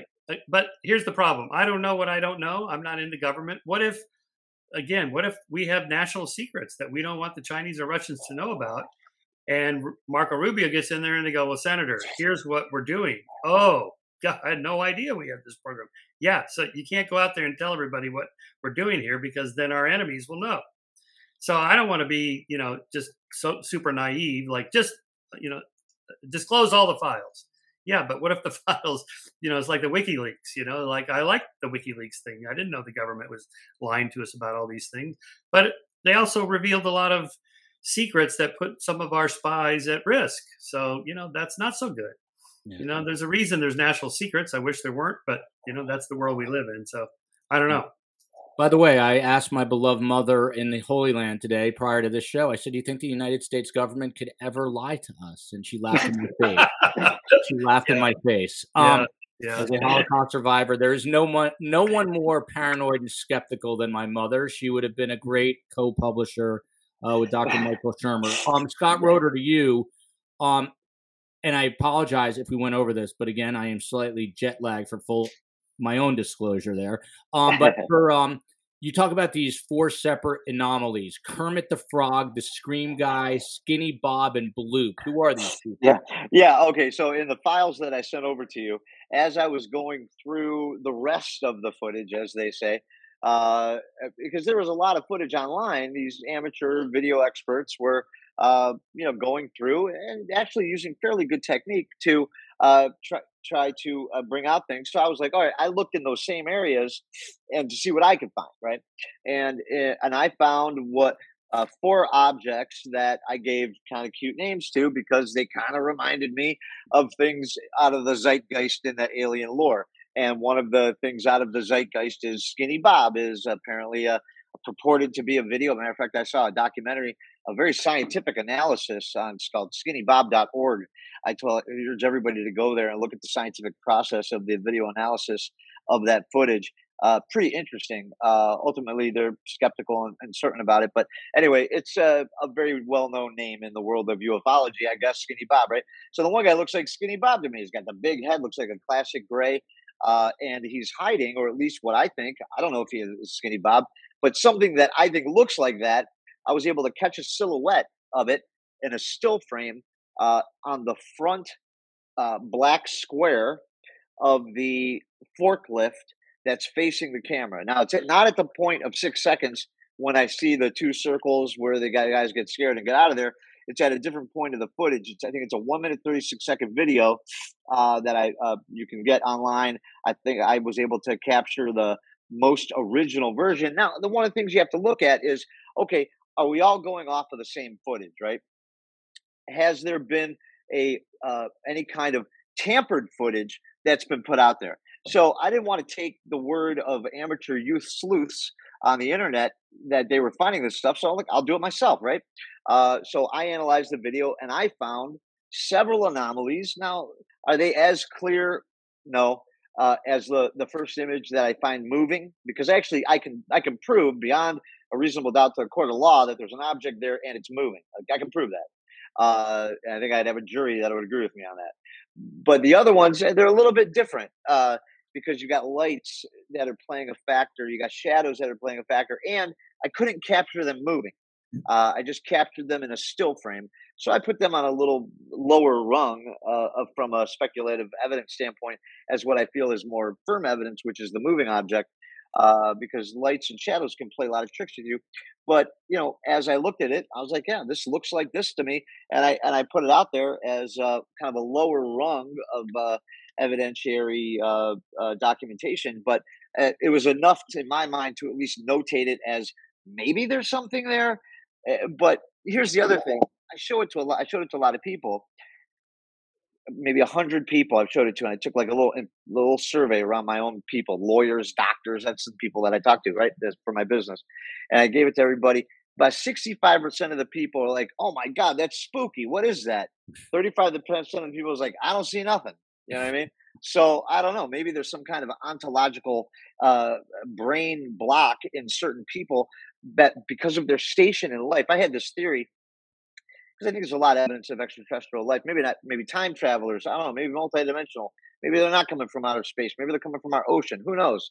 Uh, but um, the the thing is, like, I think that, like, for example, like uh, medicine, uh, uh law, and science has the most to lose when it comes to uh, in, eh, superior non-human intelligence because that takes them from being really fancy humans to being really fancy cows like the rest of us. So I think people with a lot to lose are even more skeptical than just like regular everyday folks like you and me.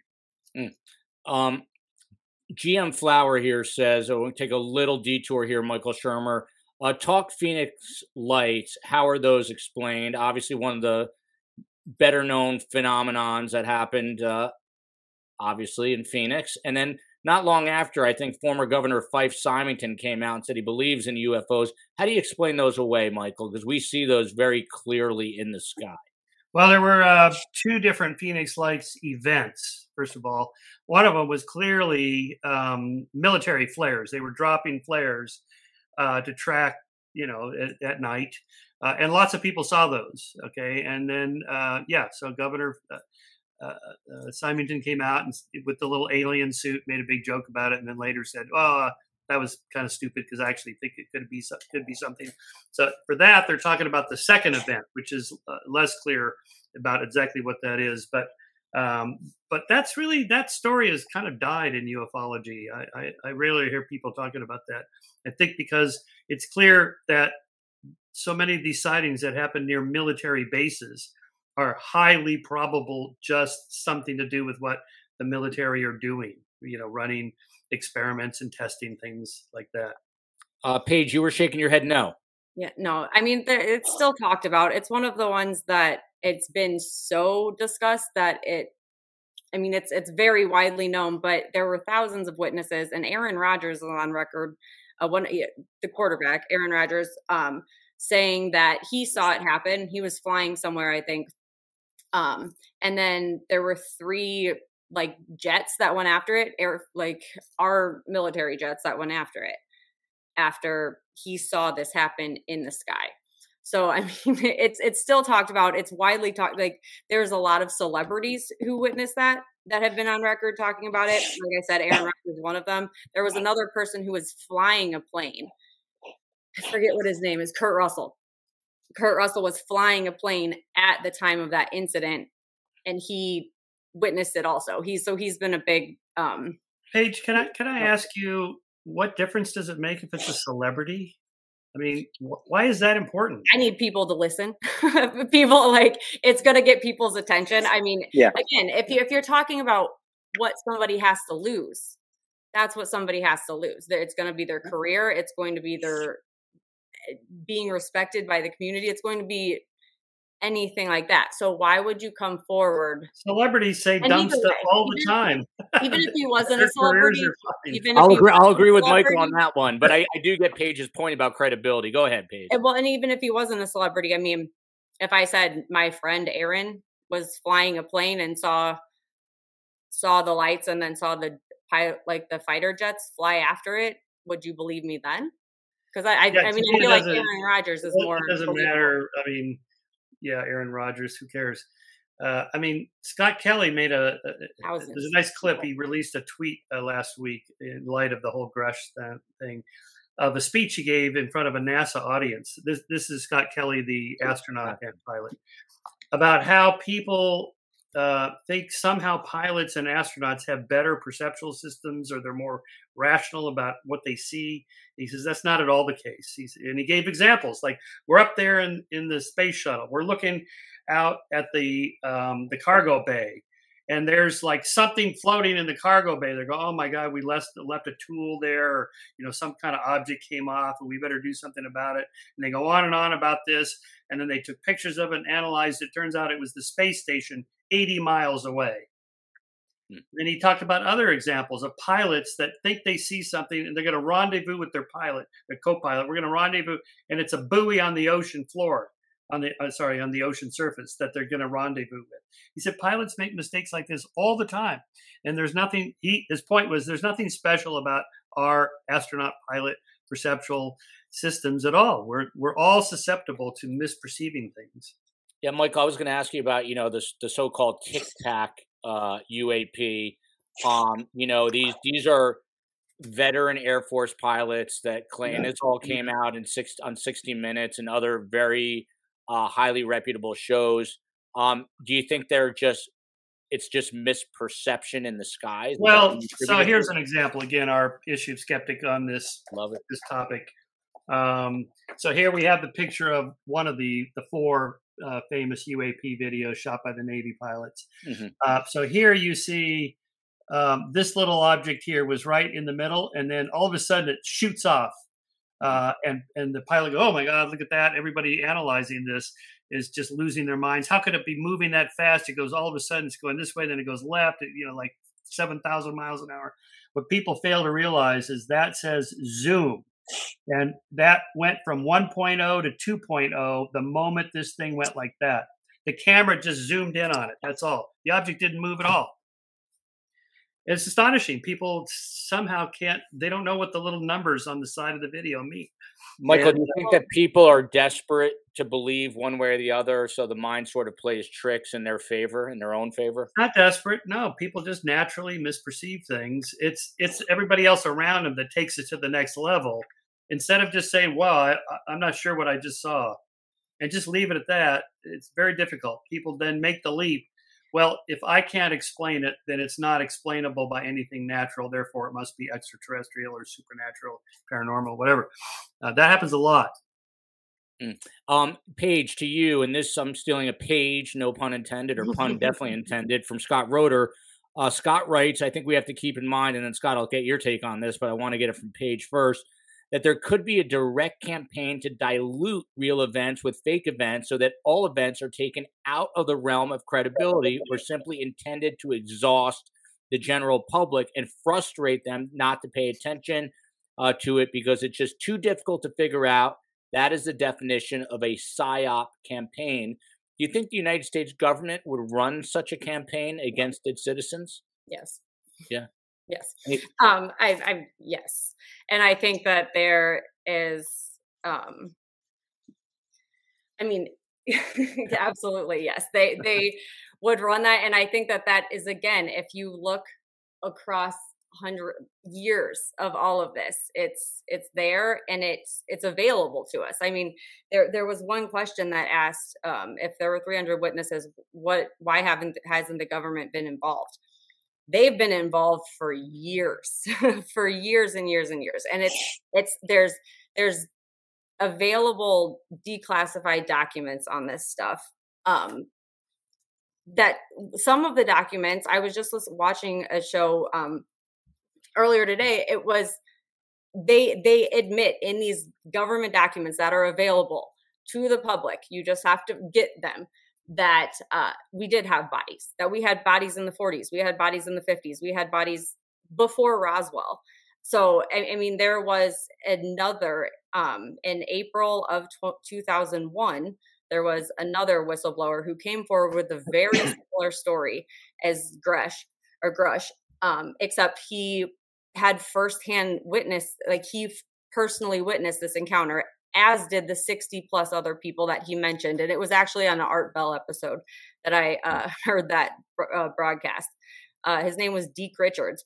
I, I can't find out what happened to him. Since then i can't find anything about him. But he came forward with a very similar story as grusch did and then he fell off the face of the earth. But that story i mean you you say okay well if, if you would believe grusch if he came forward with tangible evidence i mean this guy who came forward you know 20 years ago already did have that evidence was a firsthand w- account witness. Specifically said not only were there 60 other witnesses that could have like attested to the situation but his friend i think called him mike also was like willing to talk about it and then all of a sudden boom gone disappeared. So the government's involved and it's just a matter of again which take you see and i think that there is part of government involvement keeping things from us because yes they have in their mind that we need to be protected. I do think that's part of it but i think there's a whole bunch of other things going on. I think one of those is that there are tra- extraterrestrial visiting. Um, i think another one is that there are other individuals that are not associated with our government but who are associated with our government that are involved in these ufo sightings and i think there are actually U- like government involvement in it and i mean there's going back to project blue book to, like i can rattle off so many different government like uh, government involvement in all of this stuff they've been taking it seriously for at least 100 years now Um, Dr. Michael Shermer has to get going in just a oh, minute, yeah. I believe. Right. Um, Thank you. but uh, I just want to let everyone know he is the founding publisher, as you've heard, of Skeptic Magazine. He's also the host of the podcast, The Michael Shermer Show. He's also a stand up guy, by the way. We've been emailing back and forth, and he's offered to come on and uh, he's a big get, as they say in the journalism world. This guy was on uh, was on the Joe Rogan show, which I plan to overtake one day. We all have to have goals, and I will upend Joe Rogan before my time is over. That is not that is not a conspiracy theory. Um, he's also uh, Michael is the author of the New York Times best-selling book "Why People Believe Weird Things." I definitely do, but not about aliens. And the Believing Brain. Uh, Jennifer here says what would Carmela say? W, I love this WWKS. I got to get a shirt made for that for uh, the, the, merch store. But as you guys all know, because I've uh, plugged it, uh, and my mom is horrified when I do. I am just wrapping up a book um, about it's a, it's, the subtitle is a brutal, brutally honest conversation about life with my mom, a Holocaust survivor, a licensed therapist, and my podcast co-host. And at the end of the book, she says, what the hell do I know, Joel? I'm just an old lady. I don't know anything. So that's what I would say. Um, Michael, where do we go next with um, in particular this Dave Grush story? Uh, as you mentioned, well, Michael, I, Marco I, Rubio is involved. Yeah. Um, will there be hearings? Will we get to the bottom of this? Uh, I hope so. Yeah. I mean, I'm tired of talking about people's credentials and you know eyewitnesses who said they know somebody who saw something. Let's just expose it. What have we got? and again, I don't know what I don't know. So, you know, maybe there's government secrets that I'm not supposed to know, or you and I are not supposed to know. Who knows? Uh, Paige is right. I mean, uh, you know, writing my my conspiracy book, you know, there's a ton of stuff that the U.S. government lies has lied to the citizens about. You know, that's what the Pentagon Papers was about. Daniel Ellsberg just died, and uh, the Afghanistan Papers, extent to which the government lied to us about how the war was going in Afghanistan, and all the whistleblower uh, stuff with the WikiLeaks and all that. Just tons of stuff, you know, not, and not just Republican or Democrat, all administrations uh, and all government agencies lie. So, of course, that doesn't mean that that that your particular belief about what they're lying about is true. It just means we know they can't always be trusted for sure. So, I, I am hoping somebody uh, in the power or position of Marco Rubio can do something about it. But uh, I'm not highly confident after all these decades that you know, Bill Clinton famously said, "I'm going to get to the bottom of Roswell," and then you know we just never heard about it. That that's usually what happens with these stories. It's unfortunate. I'm you know tired of hearing about this. Let's let's get to the bottom of it and expose it. I see now uh, on my just look checking my Twitter feed that.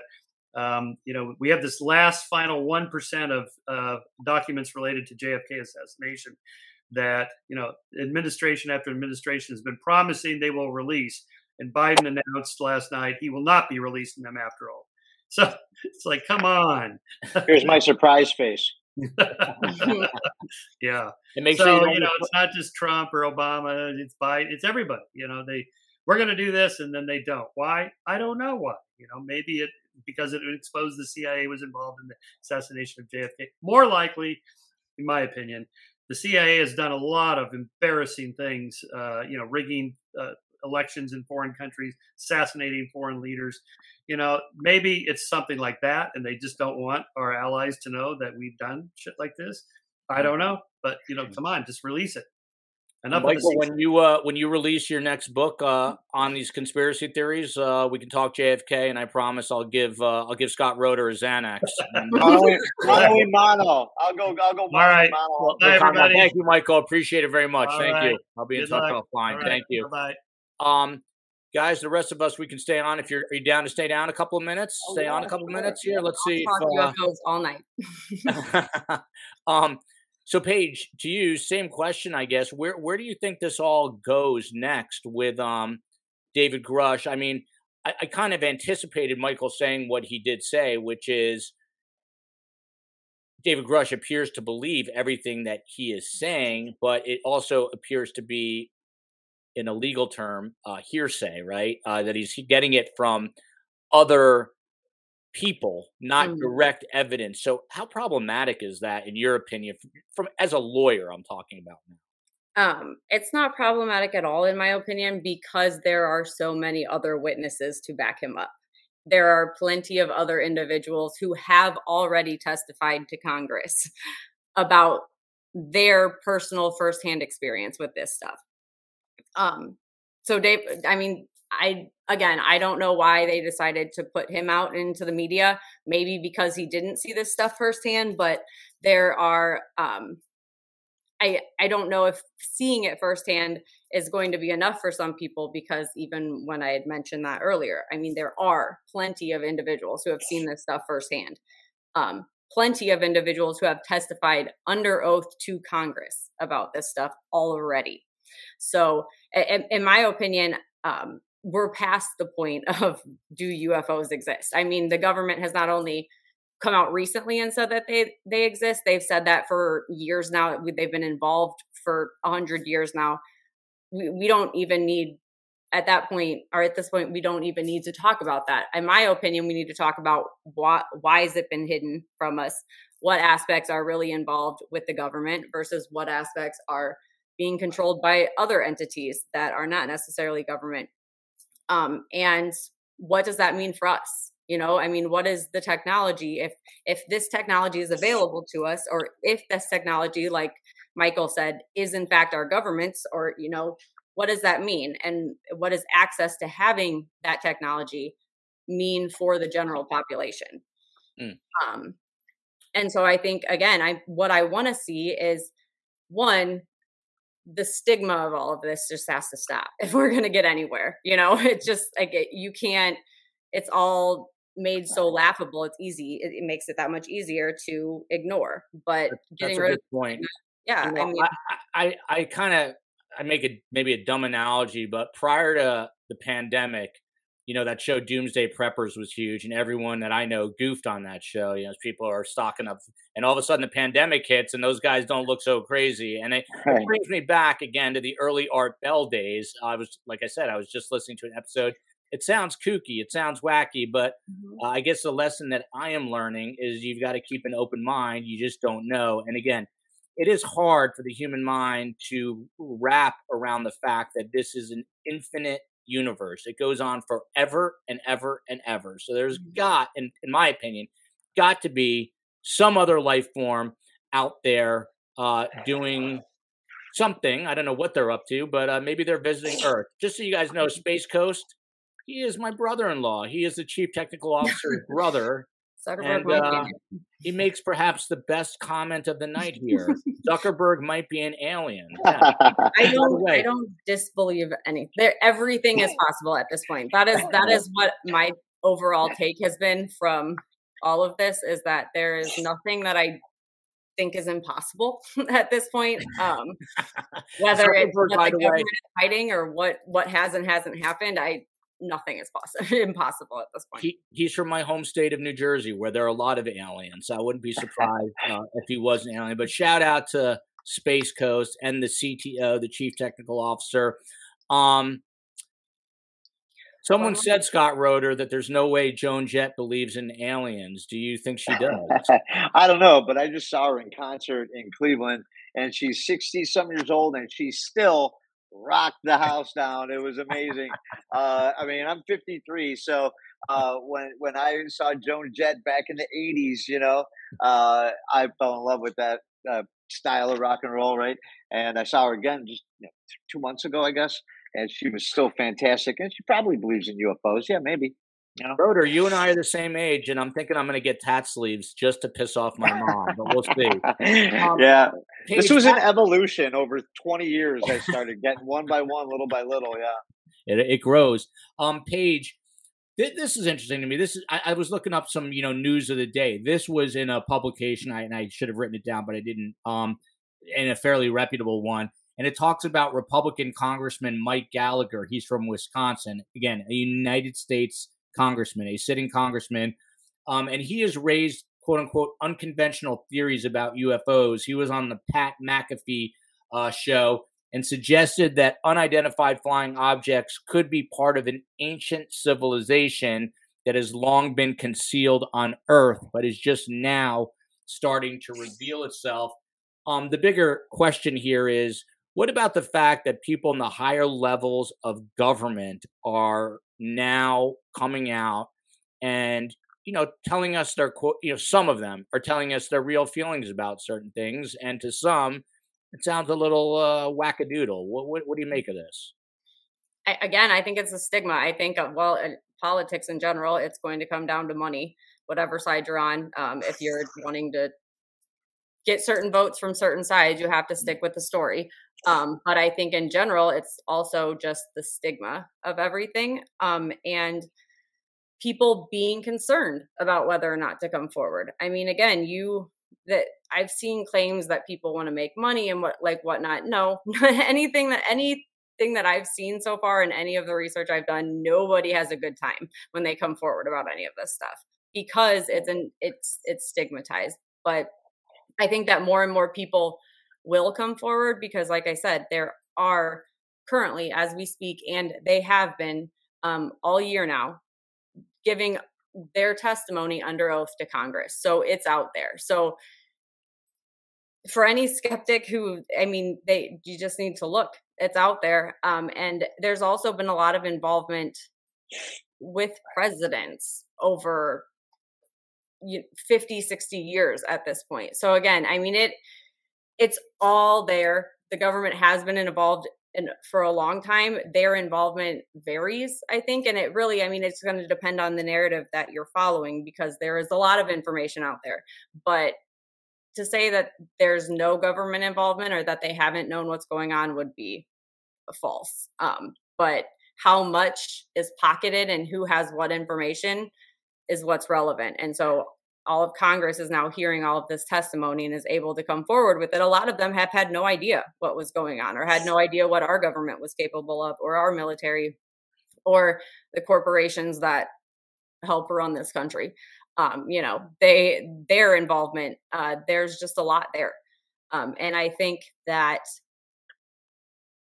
if if to prepare for what could potentially come out um it just start looking really. I mean looking into it because it's all out there. I i went into this having zero thought that i would believe any of it.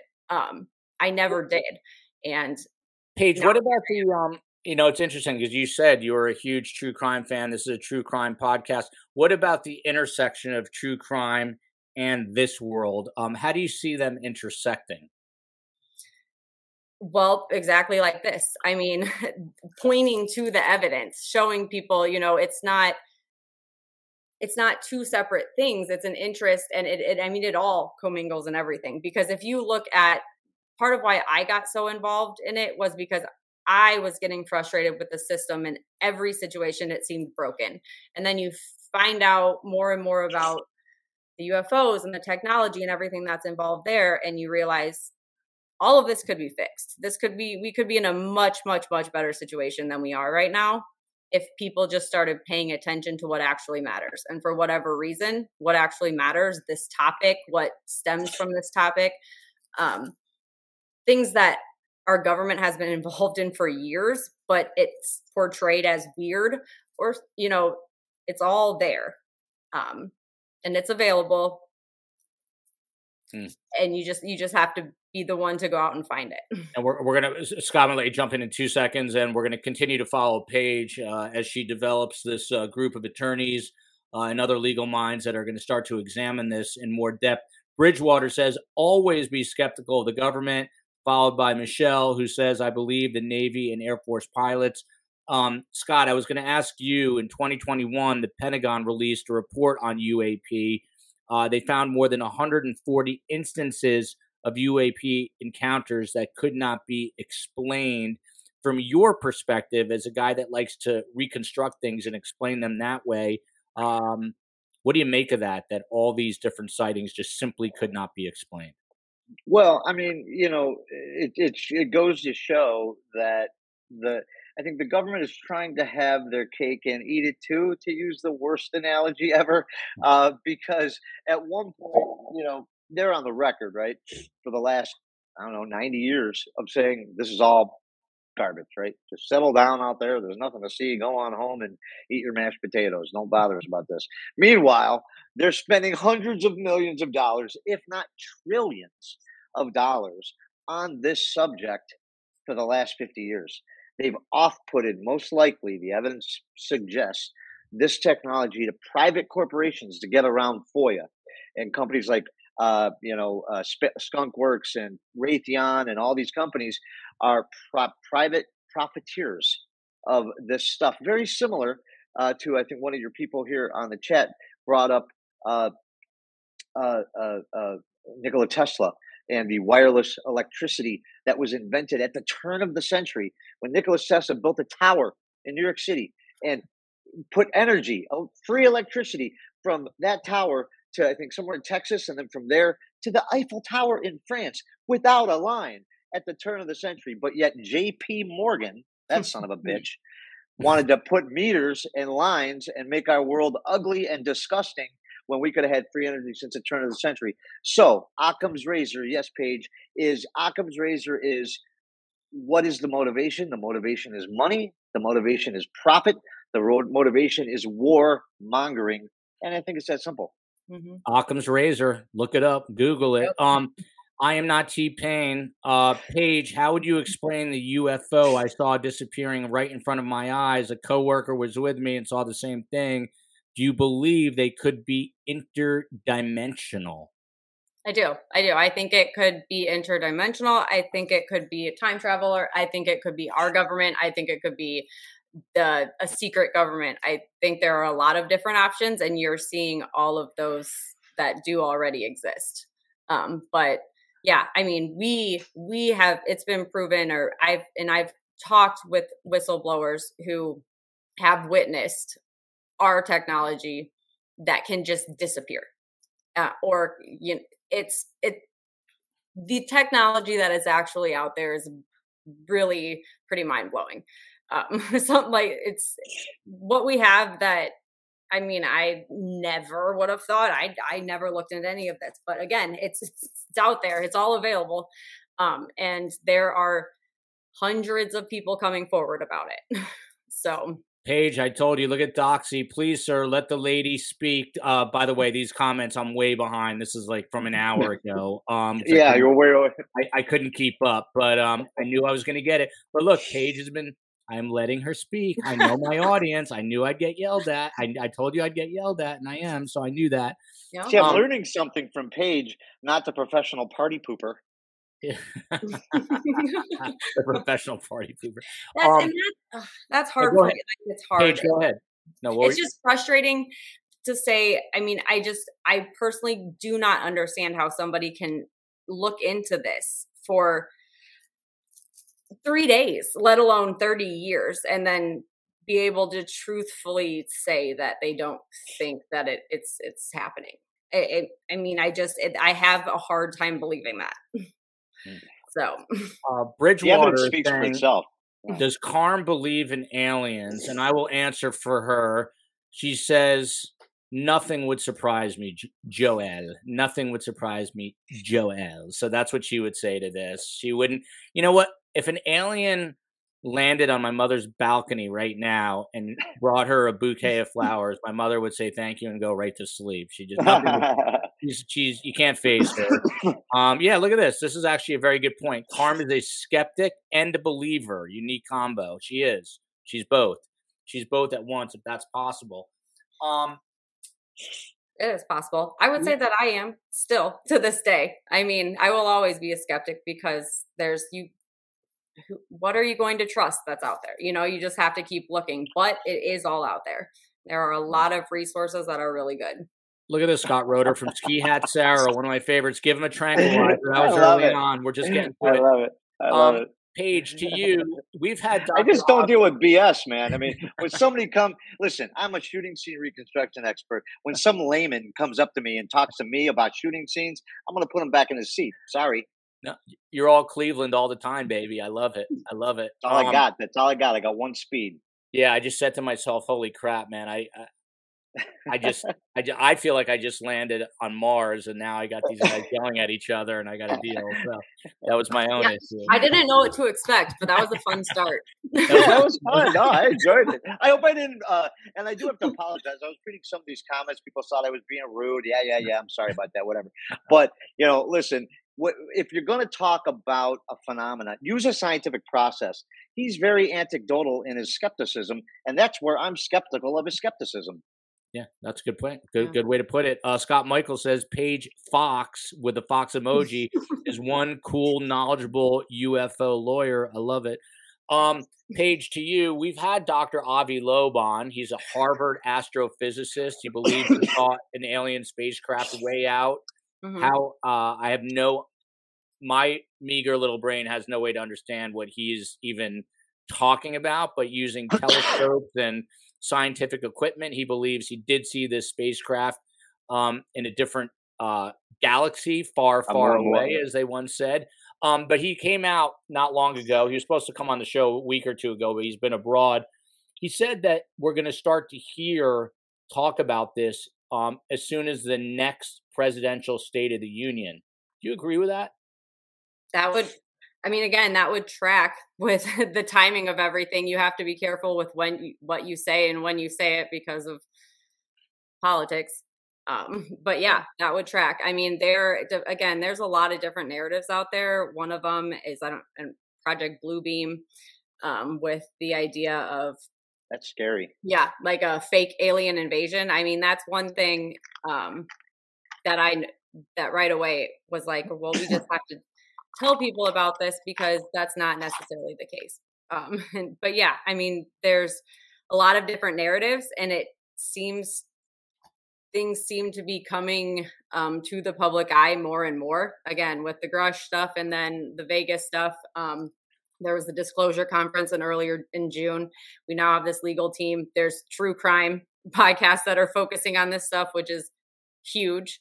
Um, so yeah, I mean, it's it's coming out into the public. It's just a matter of hopefully it's handled in a way that one is nonpartisan and two that is truthful and that is for what is best for the world you know all humans not because there are a lot of, a lot of other beings out there but i mean humans at this point um we're going to make the decisions on how to handle this so yeah it's it's important to I, I think it's coming and it's important to make sure to keep that on the the public front even when the election comes forward because that's something that could be a big turn yeah. Can I uh, make a comment on Bluebeam Paige? Mm-hmm. Yeah. Um, okay, so in the recent bill that was written, and I think uh, a draft of it was uh, was uh, uh, put out for you know public uh, you know comment.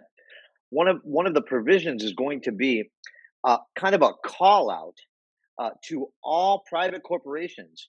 If you were given non-earthly technology, Skunk Works, you know, all these all these uh, corporations, Raytheon, so on and so forth, uh, Lockheed Martin particularly. You have six months from the time the bill is announced to give back to the government all of that technology. Yes. And that's where I'm afraid. And, it, and it's kind of like starts with and or else, right? Or else mm-hmm. what? We're going to go and storm the, the, the, the, the laboratories over there at Lockheed Martin and say, give me my UFO back. Uh, when possible. you gifted it to the private industry, for profiteering to sell you back weapons of war. Okay. That's what all of this is about. Instead of using the technology for clean energy, free electricity, uh, healthy food, better medicine, better spirituality, all solve of that stuff. Hunger. Solve, solve world hunger. solve uh, malaria. Solve AIDS. Solve everything. All this technology go instead of that let's war. Let's war. That's what it's all about. Mm-hmm. War versus peace. And the people who have motive for money want war because guess what? You make a lot of money at war. You don't make a lot of money making people healthy and happy. Mm-hmm. I feel like it's that simple. I hate to be such a cynic, but you know, I'm 53. I've seen the world. You see what people are. We've proven people suck, and people with money suck even worse, right? Mm-hmm. yeah. I mean, well, and it's, I don't, I think people don't really suck, but the top 1% is definitely taking advantage of a lot, a lot of yeah. shit. And it's, it's, it's, digging the rest of us into a big hole that yeah. we don't need to be there.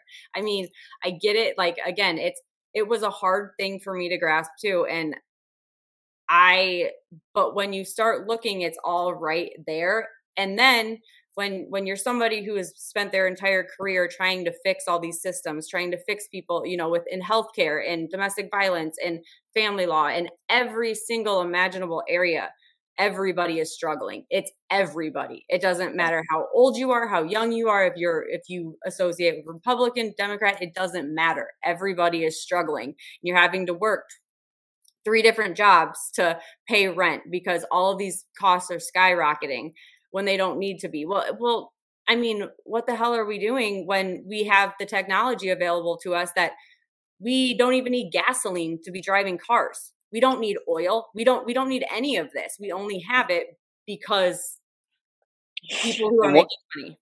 And what happens to the what happened to the guy that invented the car engine that runs on water? What Yes, happened to him? he- What happened to that guy? in a dying declaration, his dying declaration, which is admissible in court, that is admissible hearsay, was Yeah. they poisoned me. I mean, yeah, the in the court of law, a final death statement is considered ironclad truth.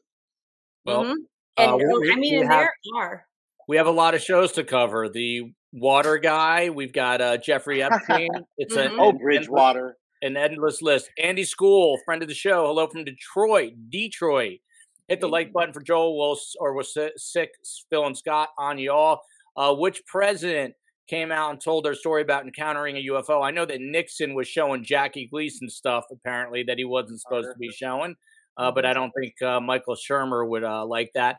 Uh, we're going to wrap it up in a second. Um, Paige, back to you here. So not only is you know Congress working, apparently, I don't know how hard to get to sort of the bottom uh, uh, to some of these questions, but now also there's an organization that's led by pilots called Americans for Safe Aerospace. Uh, they just announced that they are launching the first pilot-led advocacy organization dedicated to UAPs. Um, it is being formed by a former Navy jet uh, fighter pilot named Ryan Graves, um, and they are push, pushing for policy changes and trying to figure out what is going on with all of these sightings. I assume you think this is good. Um, these are people that are coming together to try to get answers who are um, in the government. I mean, in, uh, in, either once in the Air Force or now commercial airliners who are up in the skies. So they'd be the people that you want gathering information. Am, am I right about uh, thinking that you think that this is probably a good idea to create a nonprofit like this? I think it's, I think it's incredible. I think any any professional that can come forward and make this a legitimate topic is huge. Um, so yeah, I think that's very helpful. Well, listen, we really appreciate it. For those who do not know, and I didn't know her prior to tonight, and I made the grave mistake of spelling her name with an, without an I, which I will never do again because she barked back at me. Paige with an I, uh, N. Fox was selected as a rising star by super lawyers, an honor earned by only two and a half percent of the top attorneys in Illinois, 40 years old or younger uh, who have practiced for 10 years or less. What all that means is she's a badass attorney at a rather young age.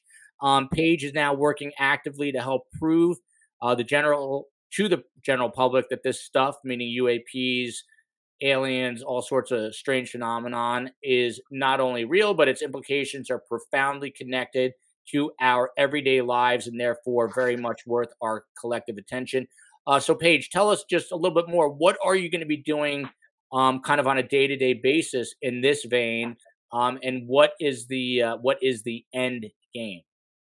So, like I said, I'm working with um, Derek Garcia. He's an attorney in New Mexico. Um, we the plan is to basically open an um, a firm between the two of us, and we have started uh, reaching out to volunteers. We I uh, created this form for people to fill out, and we have had 160 people respond to the form so far. So there's like a whole a bunch of attorneys, retired and active attorneys, um, investigators. We have law clerks, law students, paralegals, uh, legal assistants um, that are coming. need any forward. crime experts?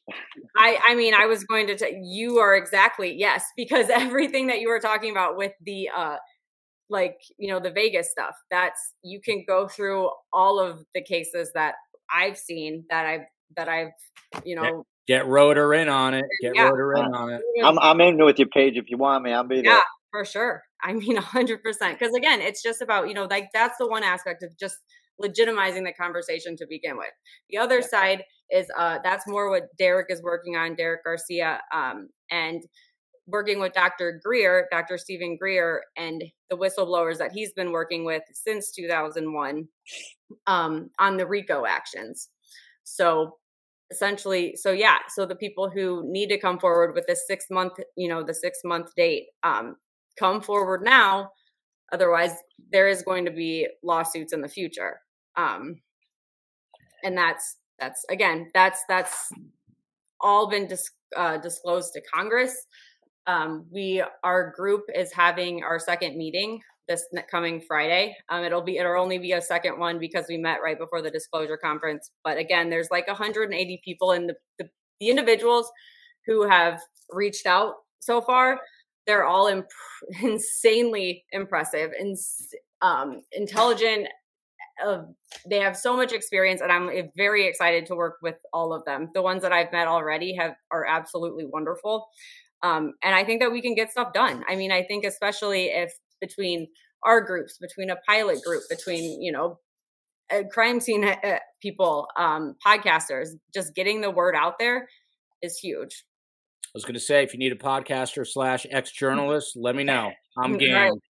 Uh, Scott Roder, he is the man. He's the founder of the Evidence Room. He is an internationally recognized evidence specialist. He's consulted over 1,500 cases since 2001. He employs a team of specialists with backgrounds in art, 3D modeling, etc., etc. He is also host of the podcast. It is called Crime Scene Time Machine. Crime Scene. You got to get a hat made. I want a hat. Crime Scene. Time Yeah. Machine, I got a great logo. You know, it's a little little crime scene expert in a spaceship, right? There you go. Uh, you got, because, you got, you you got to put it on a you got to put on a hat. Uh, Yeah, Zan says I could listen for two more hours. Scott Roder, your final thoughts. Uh, I think my final thought is uh, uh, going to be uh, uh, amnesty. Okay, uh, if we're going to take this subject really seriously, right, we've got to look at what motivates people to tell the truth. And when you're looking at private industry or institutions, government agencies, so on and so forth, they don't want their head cut off and put on a spike. You've been lying for 90 years, uh, ah, like, you know, Frankenstein, right? We need to give amnesty to these people for their prior bad deeds of uh, hiding the ball for their nefarious purposes.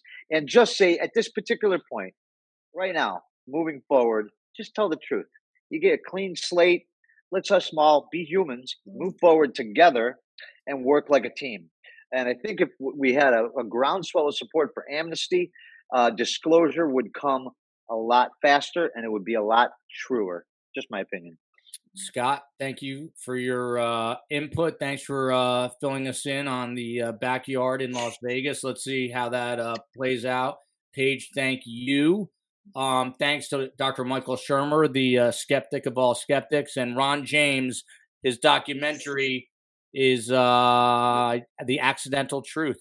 I I'm gonna watch it tonight. yeah, I might watch that uh, tonight. Let me tell you something. Speaking of true crime, and I don't want to take us down a deep, dark rabbit hole, but I watched that HBO has a doc on uh, Jared the Subway guy. If you want to get super disturbed and uh, I don't know, lose all faith in humanity, I suggest watching that tonight. But um, as far as programming goes, don't watch it. I have three kids. It was brutal oh, was torture to watch. That guy's a sick, sick bastard. Anyway, um, quick programming note. Um, what does this say here? From Andy School. Best guest is always Joel COO and Cohen. That is Steve Cohen, otherwise known as Meave Moen. Love to Carm. I will say hello to her. Um, quick programming note. Tomorrow night, live, 7 p.m. Eastern Time. Uh, we are going to do a big show on Bryan Kohberger, all the latest wranglings, both in and out of court. We've got an amazing panel. Jean Fisher, the longest serving prosecutor in Ada County in Boise, Idaho. We've got Tara Malik, defense attorney, and we've got Kevin Fixler from the Idaho Statesman, the investigative reporter who breaks a ton of news related to Koberger. That is tomorrow night. Uh, and Wednesday, we're going to bring you a show on the Utah mom who poisoned, allegedly poisoned her husband. Uh, we're going to be covering that Wednesday. Tuesday, I need a 4th of July show. I'm going to figure it out. I will let you know. Follow me at podcast STS. Until then, love you, America. Love you, Chicago. Love you, the land, Cleveland. Until next time.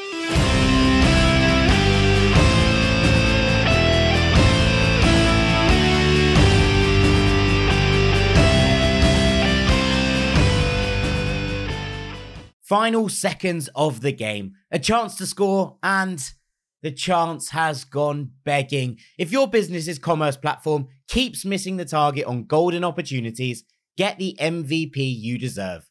Get Shopify.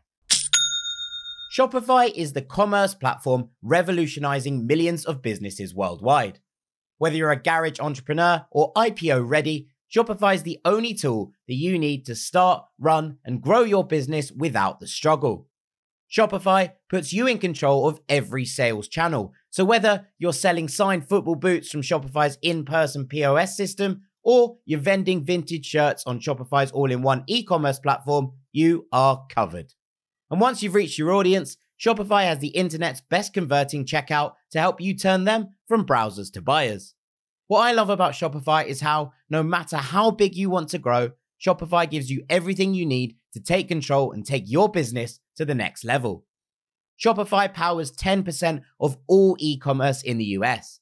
And Shopify is truly a global force, powering Allbirds, Rothy's, and Brooklinen, and millions of other entrepreneurs of every size across over 170 countries. Plus, Shopify's award winning help is there to support your success every step of the way. This is Possibility, powered by Shopify. Sign up for a $1 per month trial period at shopify.com slash ranks, all lowercase. Go to shopify.com forward slash ranks to take your business to the next level today. That's shopify.com slash ranks.